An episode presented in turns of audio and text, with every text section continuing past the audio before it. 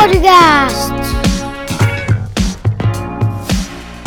Se on sitten Äijäsuoja podcast, jakso 35, pitkältä tuntuneen tauon jälkeen taas ollaan täällä Männi Keivissä pyörän pöydän ääressä.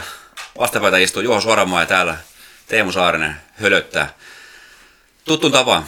Hei, tota, viime jaksosta, Kaija Savusen jaksosta, josta tuli hirveän paljon positiivista palautetta, niin, niin erityisesti Kaijalle, niin, niin tota, on kulunut paljon aikaa, varmaan kuukauden päivät. On. Mitä on tapahtunut? Laita sitä pähkinänkuoreen ja ala kaikki kertomaan. Itselläni vai? niin. Joo, hei, kiva. Hei, ensinnäkin hemmeti, pitäisi sanoa, että hemmeti kiva äänittää pitkästä aikaa. Tuli jo vähän jopa ikäväkin. Joo. Meillä on se itse asiassa alusta asti ollut aika tarkkaa se kahden viikon välein. On ollut jo väliä, että ollaan tehty viikonkin välein, mutta ollut kahden viikon. Sen pidemmäksi ei ole oikeastaan muuten kuin ihan sit tarkoituksen tauot tullut. Niin, niin tota, ei tässä kuukaudessa pähkinä, kun ei päästy äänittämään. Sairastuin, tuli korona, aika lievänä meni ohi. Oli semmoinen niin kuin vähän sitkempi flunssa ehkä. Ainoa mikä sinne poikkeus ehkä oli se ääni, ääni niin kuin maku- ja hajuaisti, mikä ei mun ihan vieläkään täysin terävä, terävä niin kuin ihan palannut, niin kuin, että, että omat pierut nyt haistaa, mutta mut, mut, muuten, muuten sitten paljon muuta, niin, niin, tota noin, se, se on ehkä semmoinen pieni muutos. Mitä se on muuten tapahtunut, niin enpä tiedä kummempia. Aika paljon tullut, urheilupuolella on tapahtunut paljon, sitä päästään kohta purkamaan. Tänään meille tulee hieno vieras, Blumrusi, Henna, kaksinkertainen Euroopan mestari, MM2. Nytkin ihan itse asiassa, olisiko edellisviikolle vielä kiersi tuolla ammattilaiskisaa mm. Jenkeissä ja palasi takaisin Suomeen. Saada hänet vieraaksi. Jouduttiin hänetkin siirtämään sieltä tähän, mutta kiva, että Henna sopii. Tulee tässä jonkun ajan kuluttua tänne. Sitten soitellaan vähän palloiden kilpailupäällikkö Pasi Lehtoselle, käydään vielä pakettiin vähän nämä viime kausia ja puhutaan vähän tulevasta kaudesta. Että sieltä tuli kaksi tuoretta päävalmentajaa palloiden edustusjoukkueisiin ja vähän miten joukkueen rakennus menee, semmoisia asioita. Ja totta kai puhutaan vähän Lukosta tänään ja Salpasta ja, ja tietysti Fera Siemiästä, että en nyt ihan tarkkaan muista mihin viimeksi jäätiin, mutta et muistaakseni Henna Suominen oli kuitenkin tullut jo ja silloin kun viimeksi äänitettiin, että Fera-joukkue on käytännössä niin kuin valmis, näyttää aika iskukykyiseltä kohti tulevaa kautta. Mutta hei, Teemu, en halunnut tähän alkuun niin onnitella sua. Aha, kiitos. Ei onnitella ihan vielä tästä iso vitosesta, se, se aika vissiin ole vasta ensi kuussa, mutta, mutta tota, meidän ei ole pitkä aikaa muuten sitäkään otettu, katsottu nyt kuulijamäärin. Keskimäärä meidän podcastia kuuntelee semmoinen noin 700 ja 750 ihmistä. Ja jos nyt tä, tämä keskiarvo tässä nyt jatkuu, niin tämän jakson jälkeen niin meidän, meitä on 25 000 kuuntelukertaa. Oho, no se on onnea kyllä, siitä, Teemu. Hei, hattu pois päästä, Kyllä. pois päästä. Ehkä se, vau, sehän on ihan mieletöntä. Oh. En olisi uskonut niin kuin tämmöisiin lukemin, kun aloiteltiin. Kuitenkin tämmöinen aika spesifi niin kuin podcast siinä mielessä. Et ei nyt yhden lajin, mutta kuitenkin aika pienen niin kuin tämmöisen talousalueen urheiluelämään. Mutta se on ollut hienoa ja on ollut hienoa kuulla, että siellä on tullut nimenomaan just tällaisia pois paikkakunnalta muuttaneitakin ja ketkä on niin kuin ainoa keino päästä tähän kuuntelemaan. Tavallaan seuraa tätä niin kuin tällä tasolla tätä paikallisurheiluelämää. Kyllä, ja tota, tota palautetta kuulee niin kuin ihan säännöllisesti. Nimenomaan Joo. kuuluu tässä ihan paikkakunnallekin, jossa viimeksi oli yksi kaveri tuttu, kun oltiin katsoa Ferran, olisiko näiden tyttöjen sitä kultamitalisarjan peli pesäkarhuja vastaan, niin siellä yksi tuli vetämään hihasta puhumaan, että kuinka kiva niitä kuunnella, että hänkin työmatkalla auto, autossa kuuntelee. Ja, ja tosissaan näitä, ketä on muuttanut Raumalta pois ja Rauman asiat kiinnostaa, niin, niin, niin tuossa esimerkiksi semmoinen muualle töihin lähtenyt jääkekomaalivahti Antti Raanta laittoi viestiä, että, että, että kiva kuunnella tuossa pelimatkoilla äijien hölinöitä ja onhan se kiva, että, että toni, kuunnellaan ympäri maailmankin meidän juttuja. Tietysti tämmöinen name droppailu, sit voidaan monta mieltä, mutta tiedätkö miksi tämä on erittäin tärkeää, että nostaa nyt Antti Rannan nimi varsinkin tähän esiin? No, no. Että katsoitko tätä Satakunnan kiekkoheimo, Juu. oliko se joo. neljäosainen dokkari, niin Joo. siellähän oli mainittu, että Antti Raanta on niin kuuluisa porilainen jääkiekkoilija. Se, se niin kuin, sä, särähti niin pasti omaan korvaan, että nyt on ihan sallittu mainitakin, Antti Ranta kuuntelee Äijän suo podcasti, eikä suinkaan esimerkiksi SK on Ulvi, Ulvi, Kurvi Ulvo, Kurvi Ulvo. Ulvi Kurvo podcasti. Hei joo, totta, totta joo. Porilaiset on taitavia omima pelaajia, josko mekin ehkä raumalaisilta ollaan joskus hyviä omimma muualta tulleet pelaajia, mutta että eihän se sen väliä, että Antti on heille tietysti tärkeä pelaaja mistaruuteen torjui silloin yksi vuosi heidät ja tota, ikuisesti varmaan tykätään Porissa Antista. Kyllä, mutta sanotaan, että ei tämmöistä paljon umpiraumalaisempaa kaveria. Ei, no joo, muistaa, totta. muistaa niin kuin, Anttihan on myös, että ehkä kaikki kuulijat ei tiedä, mutta Anttihan on intohimoinen paikallis futiksen ystävä. Rantahan oli al- alun perin, alun perin tota, masinoimas näitä Pitsyön spesiaali kannattajatapahtumia. Mäkin muistan ollen siellä Antti Raanan masinoimassa Pitsyön spesiaali tapahtumassa siellä aurinkokatsomon puolella, mistä tuosta vähän seuraajalle sakkojakin sitten jälkikäteen oli soihtua ja taisi että joku ylimääräinen virvokin lentää kentälle ja joku, joku, joku viuhahtaakin siellä. Ja, siellä tota, ja, ja, hän, ja toinen, mistä on Antti meille, tästä ei kovin kauan aika koronakaudella, niin tai tuli korona-aikana silloin, niin Antti hausti isolla ajan näitä support palloirot näitä huppareitakin. Ja, Joo, et hieno tuommoinen ele, ele kuitenkin koti, kotiseutuansa kohtaan. Oh, erittäin hieno mies ja, ja ei, ei tarvitse vetää Antti Ranta podcastin jaksoa, mutta et tässä kohtaa aika vielä, katsotaan joskus myöhemmin sitten. Mä sanoin hänelle siinä, siinä kun viestiteltiin hetken aikaa, että tota, ei ole kiirettä Raumalle, että riittääkö tulla just juhannukseksi. Meillä on sellainen iso golfkisa, mitä yleensä pelataan juhannuksena, niin, niin tota, siellä Antti on käynyt kanssa pelaamassa. Et aikaisemmin ei ole kiirettä. Yleensä myöskin, jos NHL kausi menee normaalisti, niin Stanley Cup saadaan pelattua just siihen mennessä. Niin. Et jos sen sama tuo Raumalle sitten, niin, Niin. silloin voi tulla kotiin. Stanley Cup Raumalle podcastin vieraksi kesällä ja sitten syksylläkin sit pelit tuolla lukopaidassa. Siinä on hyvä Siinä on suunnitelma. täydellinen raumalainen hat-trick. Oh, saa toteuttaa. Loistavaa. Hei, no, tässä on nyt niin paljon asioita, mitä pitää käydä läpi, Joo. mitä sä tuossa, tuossa luettelit. Ja, ja tota, yritäs jotenkin lähteä klaaramaan, mikä se on se ensimmäinen aihe. No nyt tosta nyt kun oikeastaan tuo kiekkoheimoisin heimo äh, sivuttiin, niin otetaan Rauman lukko nyt esiin. Tässä on todella paljon nyt tässä vajan kuukauden aikana tapahtunut. Rauman lukko on muun muassa nyt aika niin kuin suvereeni, suvereeneja otteita näyttää nyt kentällä. Että et voisiko jopa sanoa, että sen kauden avauspelin jyppiin vastaan, mikä hävittiin, niin sen jälkeen jokaisessa pelissä lukko on taistellut voitosta. Ja on, on niitä myös eniten liikassa ottanut. Sarja kärki, todella vakuuttavaa peli. Ja pitää muistaa, että siellä on vähän muutama loukkaantuminenkin tällä hetkellä, mutta silti raavittiin esimerkiksi Kärpänkin vieraan tuolta oikein hyvän, hyvän pelin jälkeen pisteet viikonloppuun. Levännyttä kärppiä vastaan. Ja tässä nyt kun puhutaan, niin 20 minuutin päästä, päästä lähtee tota Joo, pelikäynti Jukureit vastaan. kyllä. Joo, Lukko on kyllä pelannut hienon alkukauden, ja tai voi sanoa, että tämä on se niin alkukausi kohta 20 peli suurin piirtein pelattuna vähän joka, joka joukkueella, niin eli kolmas osa sarjasta on kohta käsitelty ja on klarannut hyvin pisteitä, mikä on erittäin tärkeää. Aina puhutaan sen loppukaudessa, yritetään mm. katselemaan niitä pelejä tarkemmin, että kuinka monta peliä pitäisi voittaa loppuista peleistä mm. ja niin päin pois. Yhtä tärkeitä voittoja, ja nimenomaan onkin erittäin tärkeitä voittoja, niin ottaa ne nyt heti kaikista joukkueista ja kääntää ne tiukatkin pelit voitoksi. Lukko on hyvin taistellut ja kääntänyt nimenomaan voitoiksi moni, moni pelejä ja ihan välisit ihan suverenillakin niin kuin esityksellä. Kyllä. Ja tuossa pitää vielä sen verran mainita, kun viimeksi kun tarvittiin puhua siinä Kaija Savusen tota, tähdittämässä jaksossa, että et, tota, et ulkoon otteluohjelma oli ehkä niin kuin alkukauteen katsoen, tietysti ehkä puuttu ne kovimmat vastuut, mutta nyt niitä on niitäkin tiputtu ihan samat tavalla kun edelleen pelaa. Mm. Että et se pelitapa on hyvin iskostunut si pelaajan niska, nis, mm. selkäytimiin ja, ja tota, pisteet rapisee ja pakko heitä nyt mainita, muun muassa niin kuin Andre Hakulinen pari mm. viime kautena kesällä nilkkaleikkaus, nyt käydä vetänyt ehjän kesän, varmaan jotain muutakin siellä, ihan äärimmäisen hyvä ollut, johtaa pistepörssiin, mutta se mitä mä olen tässä, ei ole se, että me kaikki tiedettiin, että kuinka hyvä Hakulinen on, tai ehkä tiedetty, että no hän noin hyvä on, niin kuin hän on vanhemmalle ja koko ajan kehittynyt ja kehittynyt, mutta kun sitä heimodokkaria kun katsoo, niin hieno kapteeni.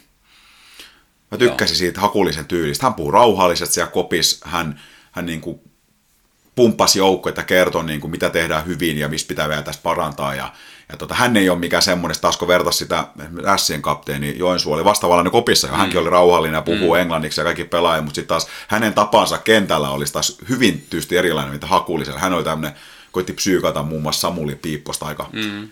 Omasta mielestä kyllä ei nyt ihan nappiin mennyt ne huudot, että niistä kyllä Piipponen oli hiljaa olemaan, vei kyllä 6-0 voiton. Joo, mutta kyllähän noista kahdesta pelaajasta, niin Joensuusta kuin, kuin Hakulista, molemmat on tuollaisia konkaripelaajia, mutta eri, erilaisia siis niin luonteeltaan myöskin, niin kuin se Joensuukin siinä mainitsi, että aikaisemmin hän on ehkä uralla kärsinytkin siitä omasta semmoisesta, että on niin kuin vähän lähkenyt liikaakin li, liekkeihin se, se oma niin kuin henkinen lataus ja sitten mennyt pelipilalle sen takia. Mutta se, että jo, kyllä he molemmista näkee, että he on hienoja johtajia joukkueelle ja, ja, ja tota noin, niin fiksusti niin puhuvat ja siinä on semmoista niin kuin, jopa semmoista niin kuin valmentajan kaltaista otetta. Mä mietinkin, kun mä katsoin sitä just sitä viimeistä jaksoa, missä oli se näiden kahden, kahden pelin se mm. viikonlopun läpikäyminen, niin, niin tota, siinä hienosti antaa kyllä niille pelaajille myöskin tilaa, että, että tota, valmentajat, tai sitten niitä, niitä voi ole siellä niin leikat, no leikattu veketä tai muuta mutta niistä, niistä jaksoista, mutta että hyvin ne pelaajat siellä saa käyttää sitä omaa niin ääntä ja, ja kertoa ja, ja kuvailla tilanteet ja mitä pitäisi tehdä ja fiksusti, ei pelkästään sitä, niin kuin, että nyt, nyt mennään, ja, mm. ta, vaan siellä just taktisia asioita mm. myöskin. Esimerkiksi Sien puolella, kun he oli pulaslukko vasta koko ajan, mm. niin heidän piti miettiä, että miten tästä pystytään taktisesti pelaamaan paremmin. Mm. Aika, aika kiva nähdä tuollaistakin. Mä oon ehkä tuossa Joensuun kohdalla sitä, että, että tota, musta tuntuu kyllä, että Joensuun meni vähän ehkä yli se, se kaikki niin kuin sen tavallaan suunsoitto siellä kentällä näytti, että hän oli turhautunut ja hän koitti niin kuin jollain tavalla psyykata niin kuin, mun mielestä niin kuin, tämmöistä vähän niin kuin yläkoulu pihameininki psyykkauksilla, mm. niin kuin, että ei, ei ne auttanut kyllä yhtään. Enemmän niin kuin ne jalat pitänyt käydä kuin se suu. Et mä oon mm. vähän tavallaan ihmetellyt sitä, että, tavallaan, että Joensuu, kun mä tiesin, että hän nyt mikä raketti on, mutta aika kankea oloinen alankin toistaiseksi vielä tuossa liikassa. Mutta hei, tuossa mitä mm. sanoit nimenomaan, niin toi oli mun mielestä siisti hetki. Hakulinen, ketäs muut siinä on mahtaa, olisiko ollut ihan ketjukaverit. Karjalainen ja Matti, he katsoivat musta erätauolla pädistä, miten pelataan ylivoimaa. Juu. Siinä käytiin sitä läpi, että hei, että kun sä syödät tonne noin. Ja sitten toinen, mitä mä niin kiitin huomioon, totta kai mä tiedän, että, että, että, että siis nämä valmentajat puhuu paljon taktiikoista. Mutta sitten kun sä katsot pelien jälkeen ne kommentit tai peli ennen, niin eihän ne puhu ikinä niin kuin kovin taktisia asioita. Ne puhuu, että sama hokiarko, niin, mm. mutta dokumentin kautta nyt näki, muun muassa Virtanen puhuu, hän muista ketä vastustaja vastaan se oli, että tossa tulee se joku vedättäjä tai että se mm. tekee tätä liikettä lain niin kuin vasemmat. Hyvin tuommoista niin taktista yksityiskohtia, mm. muun muassa niin kuin vastustajat, mikä jää yleensä näistä niin kuin normi-mediakommenteista kokonaan niin kuin havaitsematta. Kyllä, ja se onkin tosi mielenkiintoista, olisi nähdä enemmänkin sellaista, niin kuin, mm. mitä, kuinka se analysoidaan vastustajan pelaajia hyvin tarkkaan.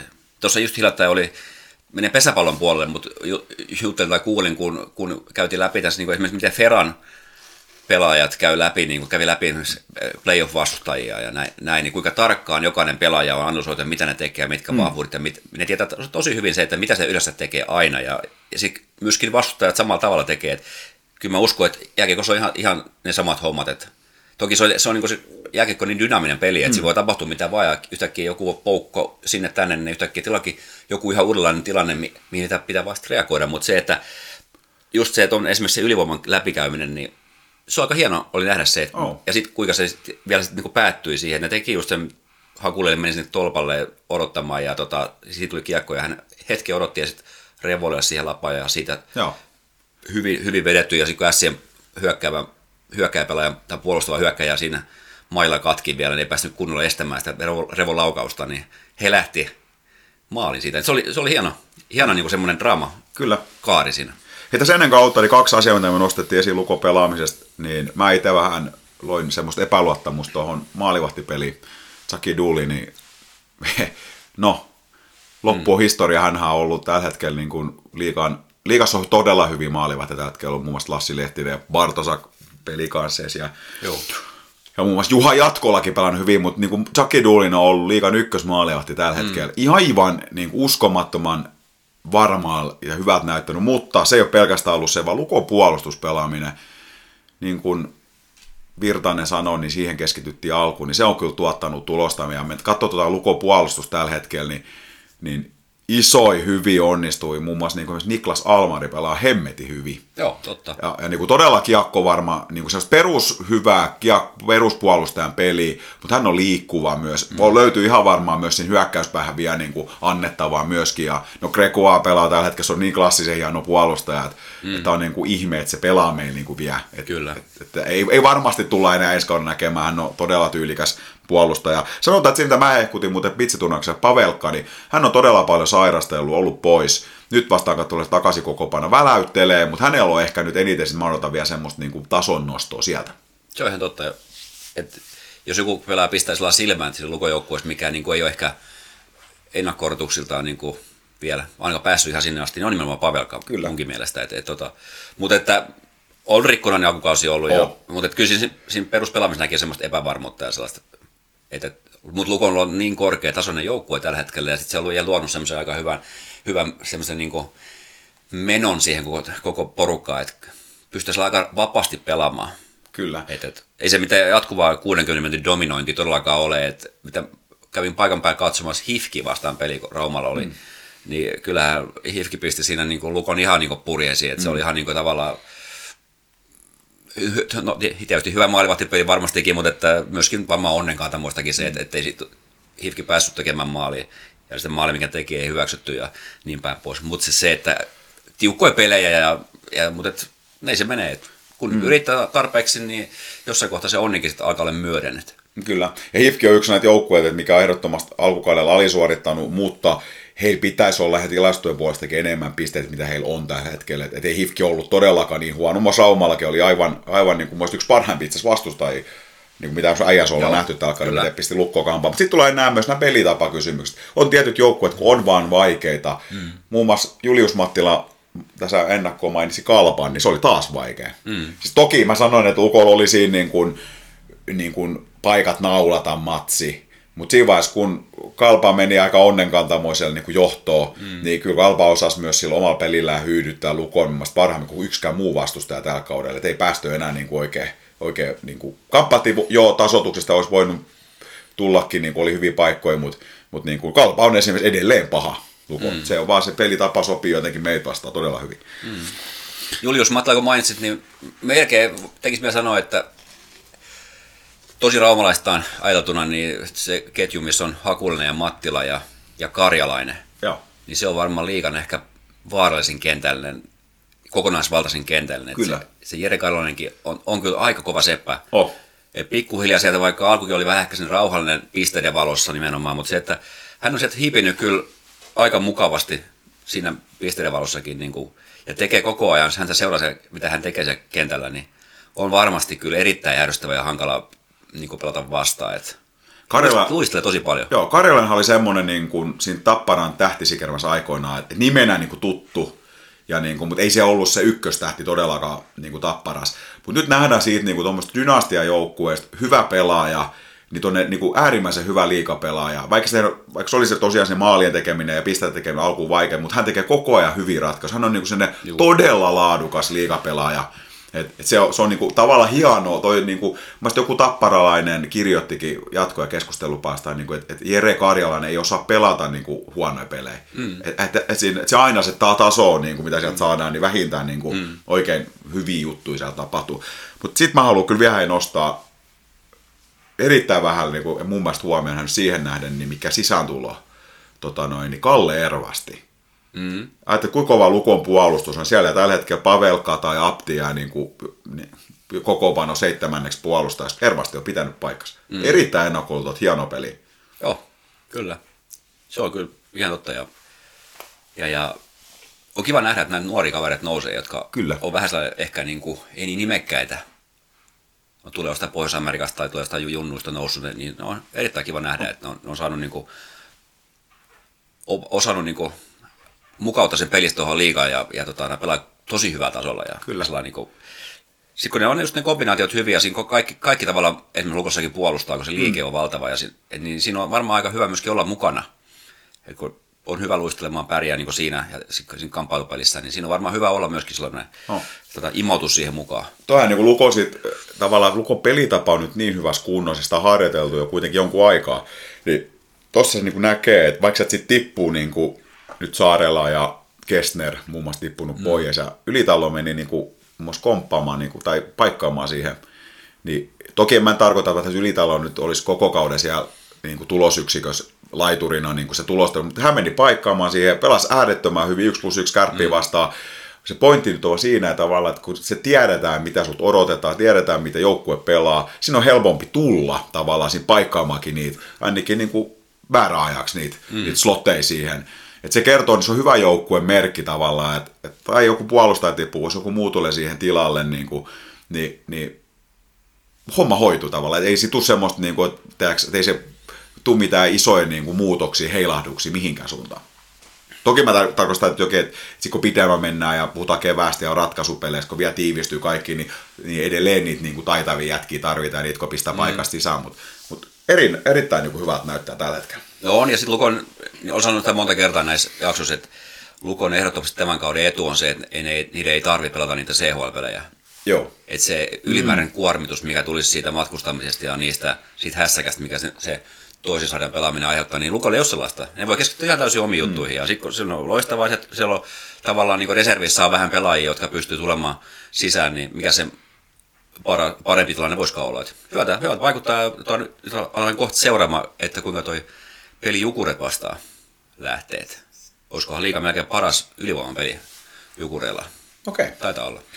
Ei piiskannut, piiskannut hyvä ylivoimakunto. Muuten niin. Jukureilta ihan viime kauden kaltaista lentoa ei ainakaan vielä ole nähtänyt. Ei ole, ei ole. Hei, ja tästä päästäänkin muuten siihen, että viimeksi vähän spekuloitiin päävalmentajalla ja, ja tota, mietin, saman tien oijottiin, kun äijä ehdotti, to, miettii sen Tommi, kun oli muuta niin jokerikortti siihen pöytään, että, että onko se pelannut lukossa, ja mäkin ihan epävarmaksi. Tässä muuten huomaa, että keski-ikäistymisen, että, että ei ole ihan varma enää. Itse yhä enemmän asioita, jos ei ole enää ihan varma. Että jos nuorempan oli niin kuin helpompi naulata jotain, nyt on vaan niin kuin pelkkä epävarmuus kaikessa. Joo, joo, just näin. Saat olla jopa, että pelas, mutta ei siis ole pelannut. Ei, kun meni tämä Doki Turusen kanssa, kenen kanssa mun mielestä joku sekaisin. niin Tommi Turusen kanssa, joo. joo. Jostain mun mielestä sekaisin. Mutta tota, Kyllä, mutta hei Kusilaari huhut, jos, jos uskaltaa ottaa tämän meidän vahvimman huhuasteen, niin kuitenkin kertoo, että, että Virtasen Markolla jatkettaisiin, mikä on aika loogista. Sarja ykkönen, peli näyttää hyvälle, meininki, meininki näyttää raikkaalle, ja mitä nyt Kalle saa sitten kommentteja lukenut, vaikka ne on ollutkin tuommoisia arvotuksia, että mitä ei ole vielä päätetty ja on paljon hyviä vaihtoehtoja, Raumalle on imuvalmentajassa, näin varmaan onkin, mutta toisaalta sitten, että kun hänkin sanoi, että, että Virtanen on niin kuin pystynyt mukauttaa itseänsä omaa toimintaansa ja hän on niissä asioissa, kun on ollut huonommalla tolalla, niin hän on parantanut, mikä kertoo niin kuin kyllä aika positiivinen lausunto. Virtanen kuitenkaan mikä ihan nuori coach enää siinä mielessä.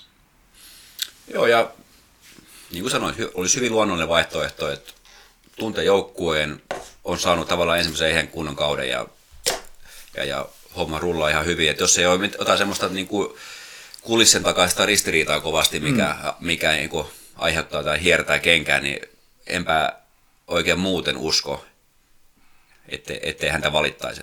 Mm. Kaikki järjen mukaan valittaisi. Se on niin kuin hyvä sijoitus, koska tietää mitä saadaan ja, ja siinä on hyvä, hyvä meno olemassa ja jos niin häntä itse kiinnostaa se, niin en tiedä mikä vielä se oma ajatus mahtaa olla. Mm. Ja tietysti kun kaudet päättyy, niin se on eri asia. Organisaatio miettii sitten päävalmentajia ja muuten, muuten niin kuin, että se on, mutta jos nyt väkisinkin tulee mieleen nyt Ilveksen tilanne, että mm. sarjan johdossa vaihdettiin Myrrä pois Pennaseen ja, ja ei, ei mennyt hommat, ainakaan tähän asti on mennyt ihan niin, että Ilves on tullut aika ryminä siellä alas. Mm. Joskin, tässäkin vasta sitten se viimeinen, miten se onnistuu se vaihto, niin katsotaan vasta keväällä. Nimenomaan. Kymmenen peliä sinne tänne, mm. niin loppujen lopuksi, jos hyvät joukkueet kuitenkin niistäkin osaa voittaa, vaikka olisi ihan sekaisinkin. Niin Kyllä. Tota... Mutta helppo tilanne, siis tämä että helppo tilanne, se ei ole tulla tuossa vaiheessa coachiksi, kun, kun tota, sä, sä edellinen vetänyt sadakärkeen. Niin. Ei missään nimessä, se on ihan todella vaikea. Ja sitten siinä pitää niin monta asiaa lähteä rakentamaan. Se oma, oma tota, noin, joukkueen ja valmentajan välinen semmoinen suhde pitää luoda sitten yhtäkkiä sit lennosta. Ja Kyllä. Mm.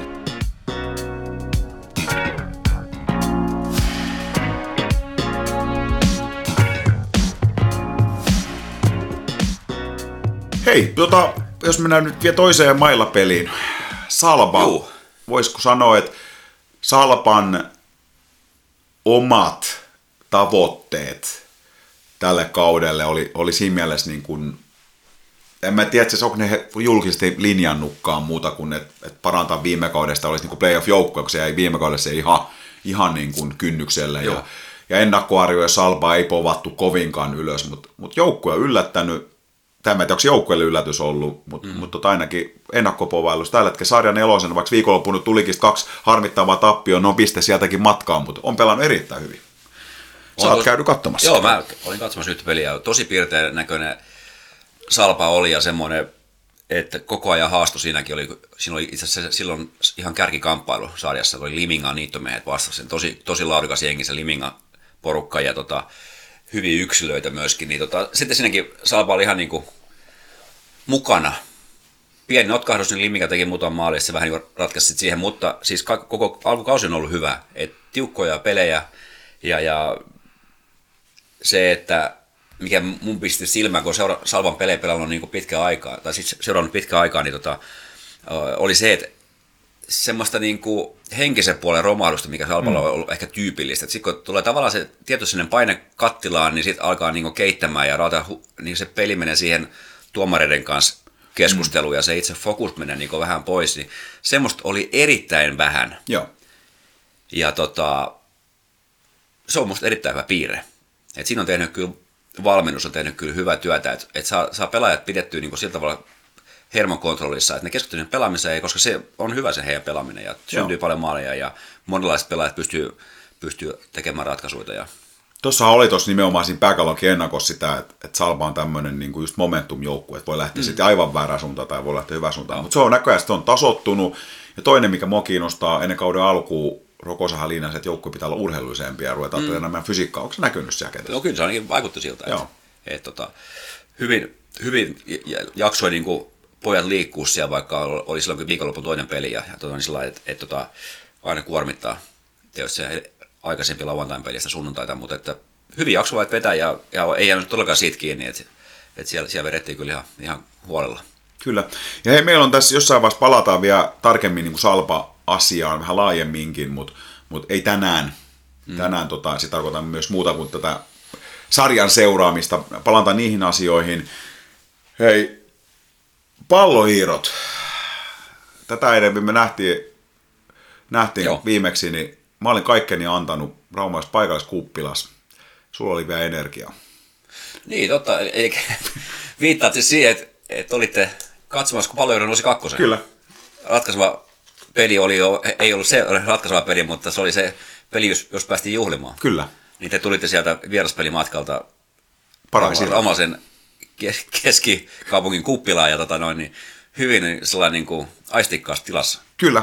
Joo, mikä oli ihan niin kuin kuuluukin olla. Kyllä. Se oli siis hieno päivä. Toki vähän söi sitä, niin kuin olisi ollut komia, kun olisi siellä päässyt paikan päällä ja ratkennut siihen. Mm. Eli tietynlainen niin kuin teräsit oli pois. Mutta hieno olla kuitenkin paikan päällä ja kokea se pelaajien juhlinta ja, ja, ja klaarasivat kuitenkin koko kauden ilman tappioita, mikä on käsittämätön suoritus, on se laji kuin laji, sarjataso kuin sarjataso, niin se vaatii, niin kuin, se vaatii paljon. Voidaan itse asiassa mm. tänään sitten, kun soittaa Pantselehtoisen kysyvään, että mikä hänen ajatus on siitä, mutta mutta yksi ikimuistoisimmista jutuista kuitenkin pitää palata siihen Kaija Savusen jaksoon ja meidän tupakkakeskusteluun. Mm. Mä istuin koko peli Kaijan vieressä ja sitten siinä Kaijan kanssa pähkäiltiin, että et tota, et Kaija ajatteli, että kentällä ei saa välttämättä polttaa, mutta kyllä tämä katsomossa, kun sitä ei ollut erikseen kielletty, niin siinä katsottiin peli, vedettiin muutama sauhu tupakkaa raikkaassa ilmassa ja taisi siellä muutama virvoikekin olla, olla mukana. Se oli hienoa. Loistava. Kuulostaa erittäin hyvältä. Oikein niin nautinnollinen, niin kuin, nautinnollinen hetki. Kyllä. Joo. Kyllä. Paljon on niin kuin, toki se nousu huikea sai silloin se tavallaan se kliimaksi, mikä sitten syntyi, sit puhutaan myöhemmin varmaan tämän Pantsen kanssa sitten, mutta ei jäänyt siihen pelkästään paljon nuoret 07 junnut mm. kävi pitäisi Kai Palman turnauksessa, mikä ei todellakaan ole semmoista ihan niin joka, joka vuotista, joka, joka sarja ei pääty Raumalla kyllä siihen, että mennään bussilla Kai Palman turnaukseen, eikä sen turnaukseen, missä pelaa ainakin vanhempia. Tämä niin SM-lopputurnaus. Joo, niin. siellä pelaa niin parhaat joukkueet, niin on ainakin noista vanhemmista junnuista, niin tota, pela, pelasit siellä aina, niin se on kyllä kova suoritus, ja sielläkin pojat pelasivat sillä tavalla, että, tota, että, että päätyvät, olisi kuudes sijalla lopulta vai mikä se mahtoi se Joo. sijoitus siitä, että tota, aika huikea. Sielläkin itse asiassa Pantsi Lehtonen valmentajana Joo. Sillä, sillä ryhmällä. Hänellä päättyi sitten pitkä taivaal tämän, tämän porukan kanssa. Joo. Oliko se peräti yhdeksän vuotta vai mitä se mahtoi olla? Joo. Joukkue peräsimessä. Mutta hei, päivää polttavia juttu, mitä puhutaan enemmän vielä Pantsen kanssa, mutta pakko mm. nyt sultakin kysyä.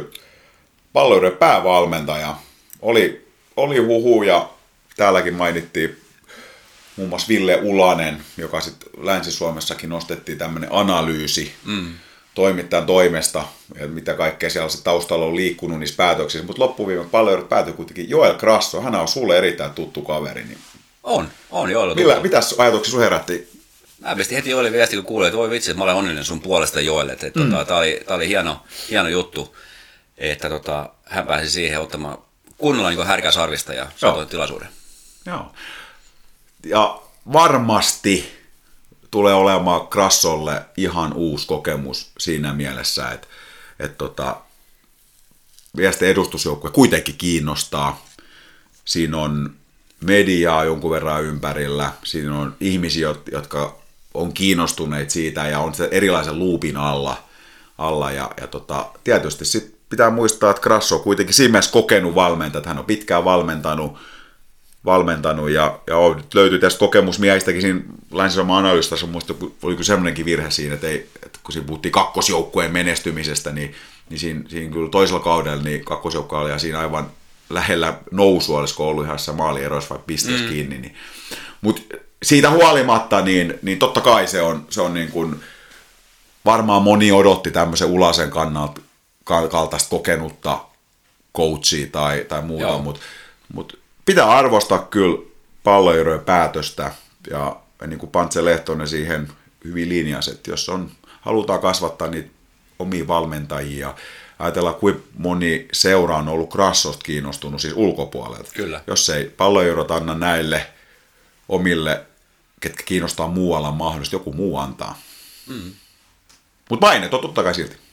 Se on, on totta kai uusi tilanne, silti on. täysin just, olet siinä ihan, ihan täysin oikeassa. Mutta koulutettu valmentaja, käynyt kaikki niin kuin nämä UEFan kurssit ja, ja tota, nyt saa todellakin pistää sitten kaikki osaamisensa likoon ja, ja, ja sillä tavalla, että ottaa sen iso stepin, iso askeleen eteenpäin siinä, että heittäytyy niin sanotusti eturiviin. Kyllä. Ja sekin vaikuttaa paljon, millainen tiimi siihen tulee hänen, mm. hänen kanssaan. Ja toinen semmoinen hei ehkä aika merkittävä asia, että ensi kaudella niin kakkosesti tippuu vaan yksi suoraan. Eli se tulee nyt muuttumaan, niin kuin tällä kaudella tippuu useampi seura. Okay. Eli tavallaan se on, on huomattavasti helpompi koittaa säilyä sarjassa kuin nousta. Sehän me nyt ollaan mm. nähty. Joo. Niin, niin tavallaan et siinä on niin kuin hy, hyvä niin kuin parempi asetelma lähteä, niin kuin, ja se on varmasti paljon jota vuotekin kaudella pitää sarjapaikka. Mm. Ja, ja tota, tietysti katsoa, millainen joukkue saadaan kasaan. Mutta siitä ehkä puhutaan kohta Pasi Lehtosen kanssa enemmän. Joo, oikein. Mitäs hei, tota, salarakkaat. Niin. Mikä äijän sen talvikauden salarakas, kun pesäpallon manse on tauolla, taikapallon ykkönen on tauolla. Onko sulla joku talvi salarakas? Mulla ei ole talvi salarakasta, mutta mä olisin sen verran mainita, kun salarakas teema on pitkään jo meidän mukaan kulkenut, niin eli miesten ykkönen ratkes aivan huikealla jalkapalloromanttisella, urheiluromanttisella tavan, mitä vaan voi olla.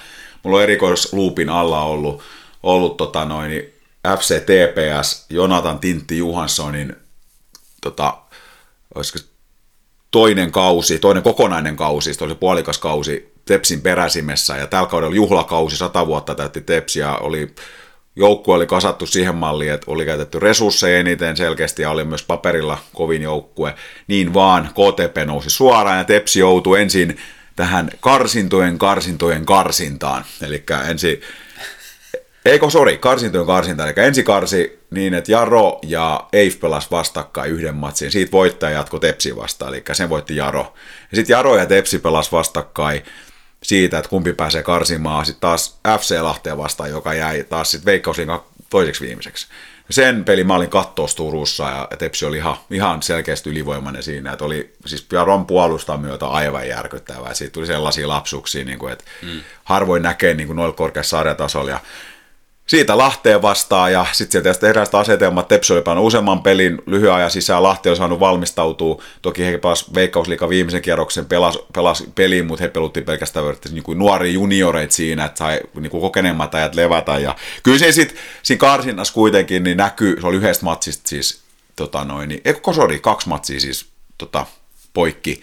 Ensin vaatti Turussa 1-1 ja sitten Lahdessa Lahti voitti lopulta 2-1 mutta oli niin kuin selvästi vahvempi joukkue ja sen niin kuin organisoituneempi ja, ja näytti sitten, että ei Tepsi oikein ollut siinä ihan lyhyt jakso, että pääsi vähän haastamaan, mutta se kuitenkin ratkesi loppuviime niin, että, että, että Lahti johti 1-0 sitä ratkaisevaa kotimatsia ja sitten Tepsi tuli aivan loppupuolelle tasoihin. Ja sitten pelattiin lisää aikaa jo, niin, niin, tota, noin, niin sieltä pääsi tota, Pennin kangas, Teemu Pennin kangas tuikkaamaan maali edestä, olisiko 93 minuuttia pelattu. Okei. Okay. Ja Noniin. Lahti piti paikkansa ja Tepsi aivan musertava tietysti niin kuin, ja se jatkuu ensi kaudella taas ykkösessä ja, ja siinä meni sitten ilmeisesti moni suunnitelma mönkää, että ei tullut sitten se coachi, kun olisi pitänyt tulla, olisi vaatinut, pitänyt olla liikassa ja monilla pelaajalla pumpeutui mm. sitten ratkes sopimus. Et se on kovaa touhu ja tämä oli Tepsi tosiaan kahdeksas kausi putkeen, kun viimeinen peli ratkaisee, mikä on sarjataso ensi kaudella, niin se on kyllä organisaatio aika hankala mm. tilanne. No on todellakin. Mutta noita on hienoa seurata noita pelejä, kyllä niinku sen urheiluromantikko mun, mun sisällä, niin, niin kyllä, kyllä mä nautin niistä. Kun ei tarvitse, siis kun ei ole oma joukkue tavallaan, niin ei tarvitse, sit, mä ymmärrän, turkulaisilla on varmaan aivan hirveät. Niin joo, no kyllä joo, just näin, kyllä se varmaan kismittää, että, että heillä ei ole siellä pääsarjassa joukkuetta. Mm. Eikö Inter on siellä? On, joo, joo kyllä. Joo. Mutta hei, salarakkaista, miten mun mä olen jotenkin ymmärtänyt, mä ainakin kovasti Twitterissä haukuttu mun rakasta buksiani ja jopa Bradykin saanut vähän kuraa. Ei, tässä ennen kuin mennään salarakkaaseen, niin otetaan hörppy kahvia. Ha, otetaan. Täällä on, on lehmusroosteri kahvia suoraan Okei. vanhan kaffepaarista hankittu. Lehmusroosteri, mistä tämä on? Mä luulen, että tämä on itse asiassa ihan toispuolelta Suomeen, jos tiedän oikein. Olisiko Lappeenranta? Okei. Joku voi korjata, jos olen väärässä, mutta että kaffepaari käyttää tämmöistä kotimaista. Okei. Joo. Tämä oli, Hei. tämä oli muuten erittäin... Eikö se ollut aika Hyvin ujutettu. luontevasti? Joo, kyllä. Joo. Joo. Tota noin, niin, NFLstä ei ole puhuttu hetkeä. Ei. Ei ole puhuttu hetkeä tuonne, niin ansaitsee kyllä itse asiassa nou- nousta esiin, että on pitänyt kyllä ehkä ajan puutteesta jättää väliin aikaisemmin, mutta sarja on sielläkin aika olla kohta tuo runkosarja niin puolivälissä. Joo. Että on pelattu noin kahdeksan, seitsemän kahdeksan peliä suurin piirtein. Että ollaan siinä suurin piirtein puolivälissä ja ollut kyllä yksi, jälleen kerran yksi hienommista kausista, erittäin tasainen kausi. Okei. Et, et siinä on niinku tällaisia, tällaisia oli pitkä aika, että ei ole niinku koskaan ollut näin tasasta. Et yleensä siellä on ihan selkeät niin hyvät jengit, kärkijengit, mitkä voittaa ja sitten muut, muut siellä räpiköi sitten. Nyt oli pitkä aika sillä, että menee pelit ihan niinku, äh, ri- ristiin. Toki nyt nähdään se, että, että ni- niitä hyviä joukkueita, mitkä yleensäkin ajatellaan, että on hyviä joukkueita, niin kuin Kansas City Chiefs ja, ja Ravens ja Buffalo, Buffalo Bills totta kai, niin ne on niinku silti vahvoja Joo. niitä ennen kauttakin ajateltiin näin. Sitten siellä on yllätysjoukkueet itse asiassa. Tai ainakin omasta mielestäni vähän siis yllättäviä joukkueita, jotka on niin pelannut tosi hyvin. Minnesota Vikings ja erityisesti Philadelphia Eagles, joka on ollut semmoinen monen vuoden sellainen vähän sellainen kärsimys katsoa sitä heidän peliä, että se on niin mennyt kyllä ihan joka suuntaan. Mutta että nyt siellä on, se on ainoa joukkue itse asiassa tällä hetkellä, joka on, ei ole hävinnyt yhtään matsia. Okei. Siellä on tämmöinen pelirakentaja, joka on, on noussut siellä tämmöisessä aika kärki, kärkihevoseksi, niin, niin tämmöinen Jalen Hurts, Jalen Hurts niminen kaveri, niin tota, hän on vienyt joukkueja kyllä voitosta voittoon ja myöskin hei, vanhat klassikot, eli New York Giants ja Dallas Cowboys on pelannut erittäin hyvän alkukauden. Sitäkään välttämättä ihan kaikki oletta- olettanut ja tota, ehkä voidaan tähän vielä lisätä Se- Seattle Seahawks. Ei, nyt, sä oot luetellut kauhean määrän joukkoja, mutta oot sivuttanut mun baksini täysin. No joo, mutta mulla Box tulee seuraavassa joukossa. Okei. Box tulee ehkä siinä joukossa, joka ei ole niin vahvasti esiintynyt. Okei. ja mä tulen siihen tässä ihan kohta. Tähän väliin vielä sellaiset joukkueet, jotka pelas viime vuonna Super Bowlissa, muistaakseni vielä, mitkä pelas. Rams ja, ja toi Bengals. Kyllä, loistavaa. Kyllä. Loistavaa. Joo. Ja, ja melkoinen laji. Kyllä. Niin Bengals ja Rams aikaa niin nihkeästi lähtenyt kausi käyntiin. Eli tota, heidän kausi ei ole lähtenyt Super Bowlin jälkeen millään niin lennolla, vaikka niin kuin suurin piirtein samat äijät on pelaamassa. Mutta et, muut on vaan niin ehkä pystynyt kairamaan enemmän ja he ovat enemmän ollut. Olisiko voittanut yhtä monta kuin hävinnytkin, että sen vähän keskinkertainen kausi so far. Mutta nämä vanhojen herrojen joukkueet, eli mm. Tom Bradyn ja, ja tota, no, niin Aaron Rodgersin johtamat joukkueet, eli Tampa Bay Buccaneers ja, ja, ja sitten tota, no, niin Green Bay Packers, niin heillä on synkkää. Okei. Okay. Joo, Tompa on eromassakin nyt. Vai, vaimo, on, vaimo on sanonut, että hän on tyytyväinen Tompan suorituksiin kotona, koska Tompa on niin tiukka, että hän ei, niin kuin, hän ei mitään lemmentöitä halua, halua, halua tehdä, jos on niin peliviikkoa tietyssä, tietyssä vaiheessa, niin Okei. Okay. Giselle on sitten ollut tyytymätön tähän ja sanonut, että ei muuta kuin lusikat ja haarukat jaetaan nyt. Okei. Okay. Ja voisiko, olisiko tämä, niinku, oliko tämä Tompalle niinku monella tavalla vähän riski tämä viimeinen kausi nyt? Et, tai onko tämä viimeinen kausi edes, mutta tavallaan, että et, olisiko he voinut, niin kuin, olisiko se pitänyt lopettaa siihen Stanley, ei Stanley Cup, vaan, vaan tota noin, niin, Niin se Super Bowl, niin, Super silloin joo. voittajana ja olisi mm. ehkä kisellekin vielä kainalos. Ja, Kyllä. Ehkä olisi pitänyt jälkiviisan Oliko se ahneus, Niin, en tiedä mikä, mikä siis on. Hän on niin erikoinen mies, tuntuu olevan muutenkin. Ei, ku, ei kuulu oman lähipiirin, että voi sanoa, Joo, että et tunnen, tunne. tunnen häntä niin hyvin, mutta että tällainen, kun mitä tuosta jostain lukee, niin, niin tota, hänen aivotuksiaan, niin ne on aika erikoisia. Niin tota, Okei. Ehkä se sitten on saanut hänet jatkamaan vähän ehkä liian, turhan, liian, liian kauan, että ihan edelleenkin hän pelaa ihan hyvin, mutta että ei se vaan, ei, ei semmoista magiikkaa enää ole siinä, siinä touhussa. Että Joo. Kyllähän ikäiseksi 45-vuotiaaksi kyllä painaa aika hyvin menemään niin. tuolla ehkä maailman kovimmassa sarjassa. Että, et, tota, sillä lailla. Joo, mutta tämmöinen hei pieni katsaus NFLn puolivälin Groviin noin suurin piirtein.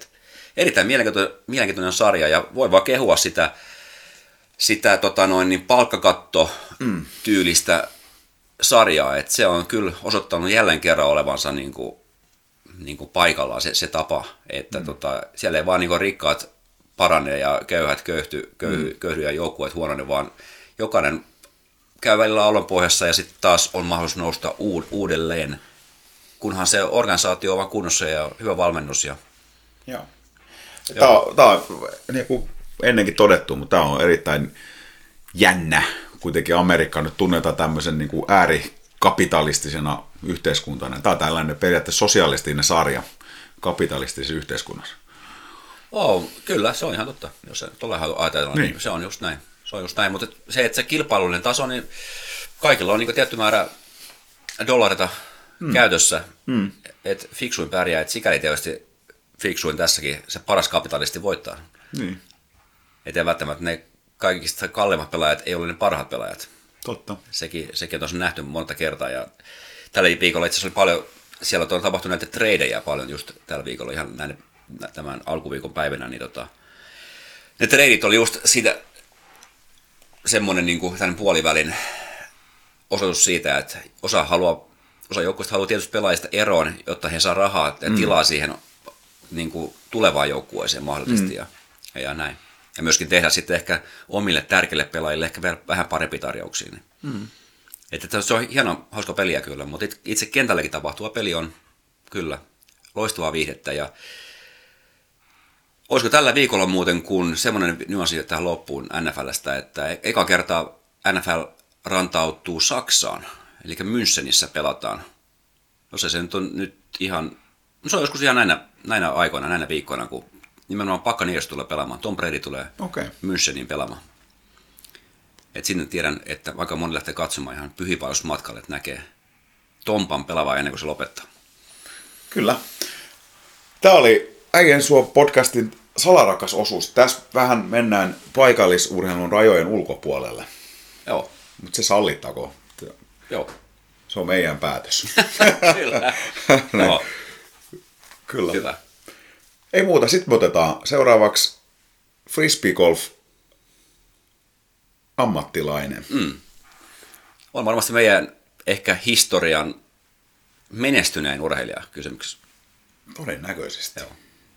Kaikki ei ole meillä ollut urheilijoita tässä meidän ohjelmassa, meidän haastatteluissa, mutta nyt, nyt on kova luokka urheilija. On. Euroopan mestari ja useamman kerran ollut Euroopan mestari ja, ja, ja maailmanmestari hopea siellä. Kyllä. Ja menestyy ammattilaiskiertueella. Kyllä. Molemmilla on se sama, sama ajatus tässä. Mä olin kaivannut tämän pöydälle jo kaksi viikkoa sitten, kun hänen piti tulla eka kertaa, niin kunnes, kunnes tuli tämä virus, niin, niin tähän pöydälle mun Henna Blomroos Rock 3 Fripa, jonka mä ostin Turusta Fripa-kaupasta. Ja sama on, kun sulla on tussi tässä, pyydetään nimmarit näin. Kyllä. Sitten mä aion myös kysyä, kun tässä ei lue, että mihin suuntaan tämä pitäisi lentää. Tiedätkö sä? No mä tiedän, että se kaartaa oikealle päin. Okei. Olen heittänyt sen niin monta kertaa. Okei. Mulla olisi, meillä oli samanlaiset kiekot, niin, niin tätä. Joo. Tuosta kiekosta löytyy se numerosarja, mikä paljastaa sen, että mihin sen pitäisi kääntyä. Mistä se löytyy? Joo. Siinä on se neljä numeroinen, neljä numeron semmoinen sarja, ja sitten joku niistä numeroista kertoo se, olisiko se kolmas numero, mikä kertoo, että En mä kyllä tässä mitään numeroita näe. no ne voi siellä jossain reunassakin olla, katsotaan hetken päästä, niin, niin tota, se paljastaa sen, että mihin ne, mihin ne niin kaartaa. Aha. Joo. Ehkä Mutta on hei, tosi, kertoa. tosi hieno saada, me, meillä piti olla tämmöinen niin äijäsö podcast naisten lokakuun, mutta mut tästä tuli tämmöinen vähän niin kuin lokamarraskuu. Otetaan Henna melkein tuohon lokakuun puolella kuitenkin vielä, vaikka tota onkin jo livahdettu marraskuu. Niin, puolelta. kyllä. Ja jos totta puhutaan, niin ei, ei silloin merkitystä. Onko mitä, kunhan mielenkiintoinen vieras ja nainen tai mies tai mitä tahansa, niin kyllä me otetaan tänne. mieleen. Just näin, kyllä. Jees, ja sitten tota, Hennan jälkeen niin soitellaan vielä Pantse Lestoselle. Just näin.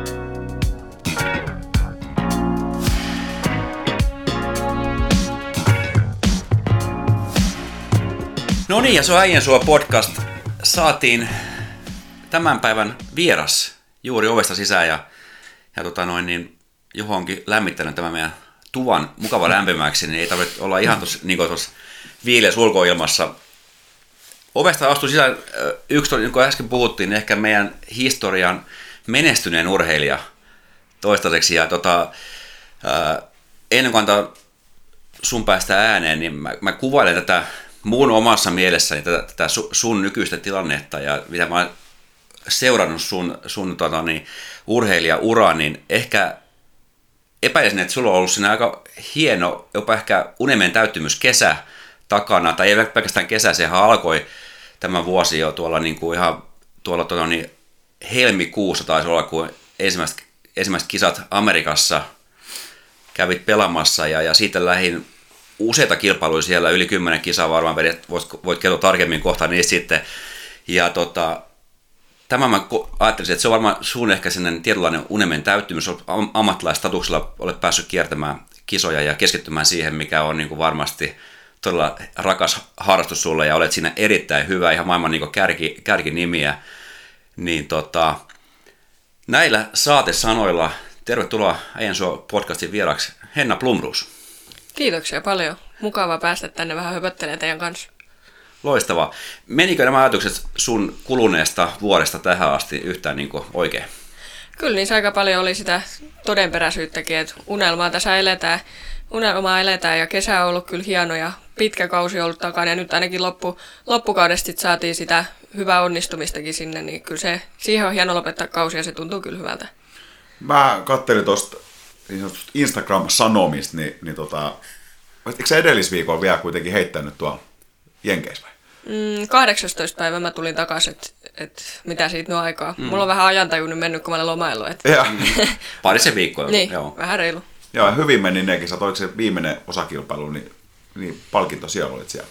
Joo, se oli itse asiassa se Tropin kisa, niin siellä mä, siellä mä sitten pääsin kolmanne, kolmannen sijaan ottamaan itselleni, mutta sen jälkeen mulla oli vielä tämä Pro Tourien finaali, mihin sai sit pisteet kerättyä pitkin vuotta, että pääsi tähän finaaliin pelaamaan, niin se jäi mun osalta valitettavasti yksi kierroksiseksi, kun sieltä tippui joka kierros porukkaan, mutta et, hauska kokemus oli sekin silti. Joo. Mm. Ja tuossa muuten kun mä seurasin niitä, siis, eh, tota, niitä pätkiä, kun sä et heitit siellä, niin, niin siis tälleen ulkopäin näyttää, että onko sulla niinku hermoja ollenkaan, jännittääkö sulla yhtään ne kisat? Jännittää. Okay. Kyllä välillä oikeasti jännittää tosi paljonkin, et, mutta et sitä, sitä sitten joutuu vaan kontrolloimaan, eikä sitä saa päästä niinku siihen peli, peliin mukaan. Et se on ihan mm. sama, kuin kui paljon jännittää sitten ennen heittoa, mutta sitten kun sitä heittoa suoritetaan, niin siinä ei saa sitten kauheasti jännittää.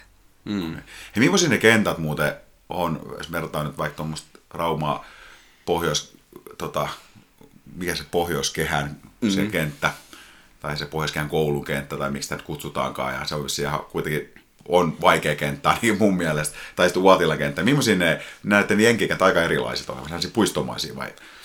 Joo, Jenkeissä musta tuntuu, että siellä on niinku vähän kaksi ääripäät, että ne on niinku tosi avoimia ne radat, tai sitten ne on sit aivan järjettömän tiukkia. Et mun mielestä siinä ei ole sitä hyvää keskimaastoa, mitä meillä on aika pitkälti täällä Euroopassa ja Suomessa, että on, on molempia ja sitten on mettäväylä, niin se ei ole liian rankaseva se mettäväylä, mutta mm. sitten kun on avoin, niin siellä on kuitenkin jotain puskaa ja kaikkea, että se ei ole niinku semmoinen OP-tikku, sa, niin kuin OP-tikuilla pistetty se peli vaikeaksi siellä. Et, et mun mielestä niin kuin Euroopan radat on siinä mielessä paljon parempia. Et esimerkiksi tämä pohjoiskehä ratakin, niin se on ihan, siis se on tosi hyvä. Se on Suomen mittakaavassa mm. tosi hyvä.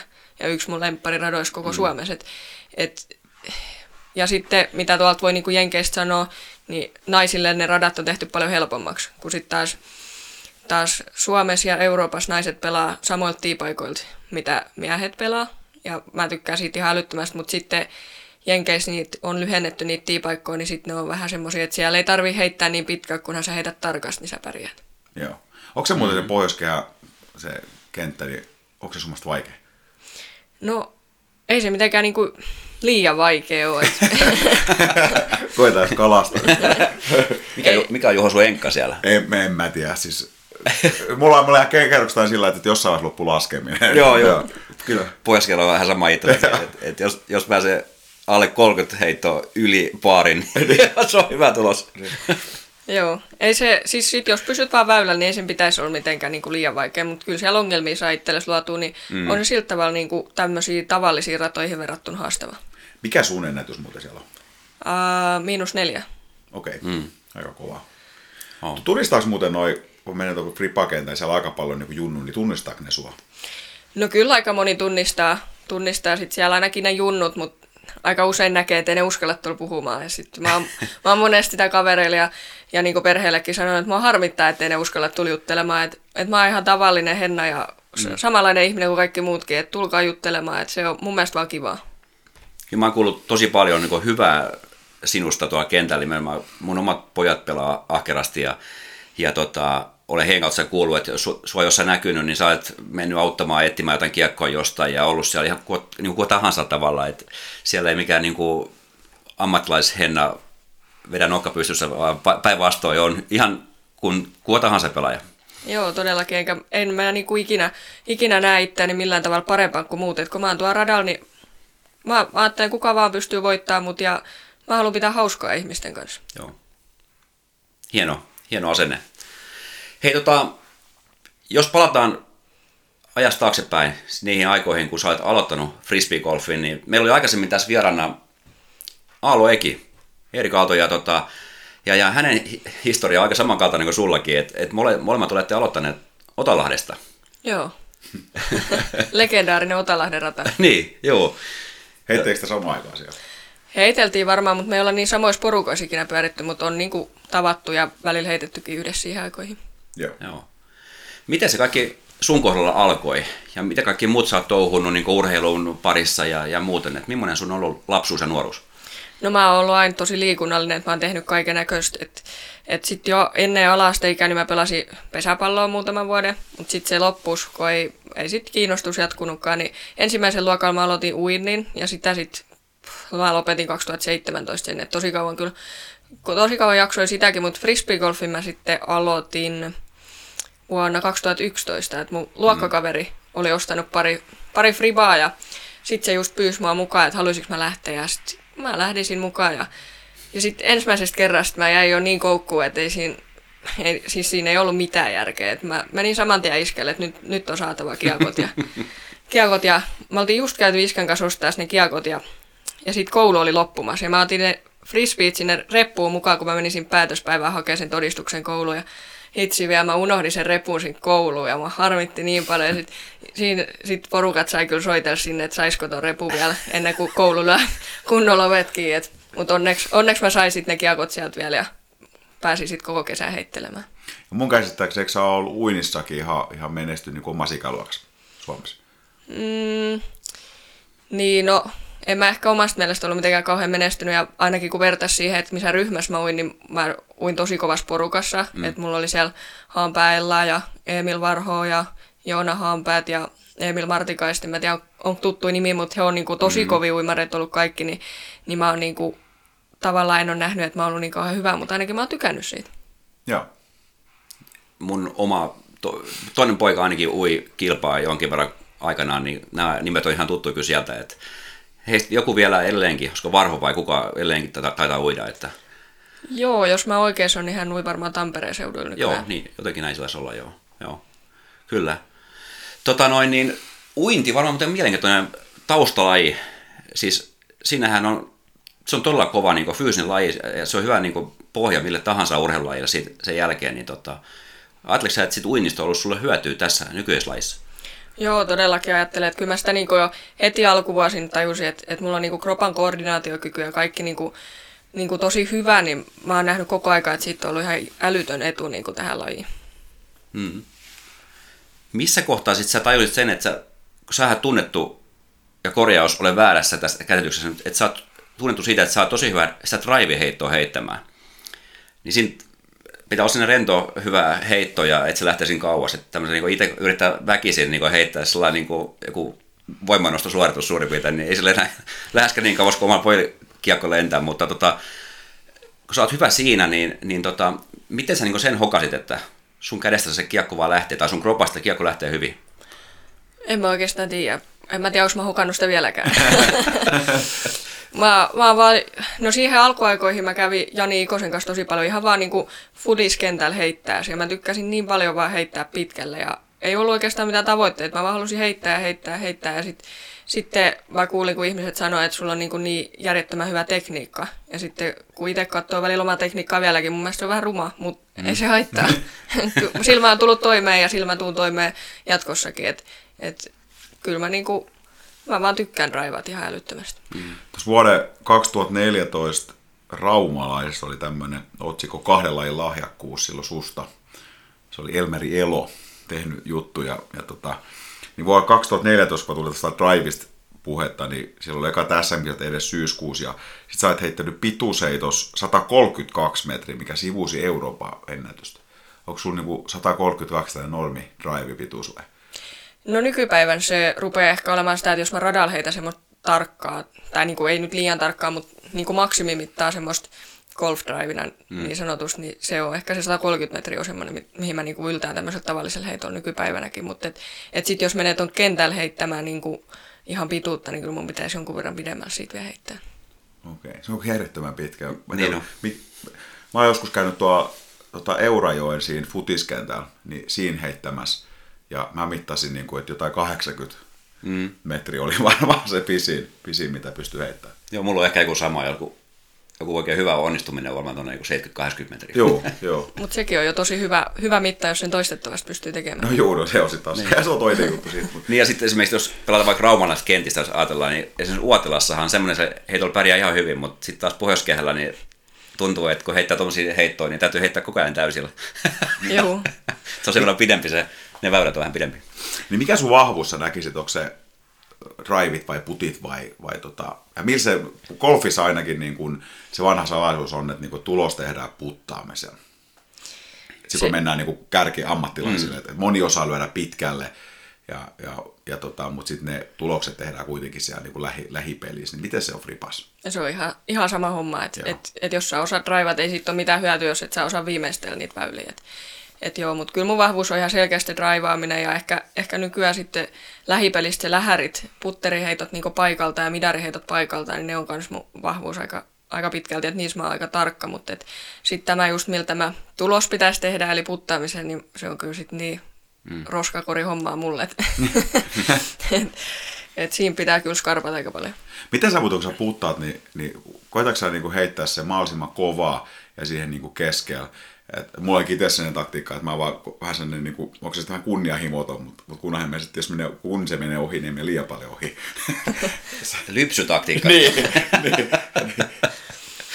No näin hetkin ainakin, kun se putti ei ole mitään vahvimmillaan, niin mulla on ehkä just näillä sanoilla sanottu lypsytaktiikka itselläkin, että en mä sitä liian kova rupea siihen räiskimään, että sit kun se menee ohi, niin en mä saa ikinä sitä paluputtia sieltä. Mutta hei, tota, viisinkertainen Suomen mestari, kaksinkertainen Euroopan mestari, MM2. Mikä sä muuten itse arvutat näistä kaikista korkeamman? Mikä, tai mikä oli se kisa, minkä sä muistat tästä kaikista parhaiten? Tai oli semmoinen, että sulla oli se kisan jälkeen, että jumalauta, että nyt oli kova.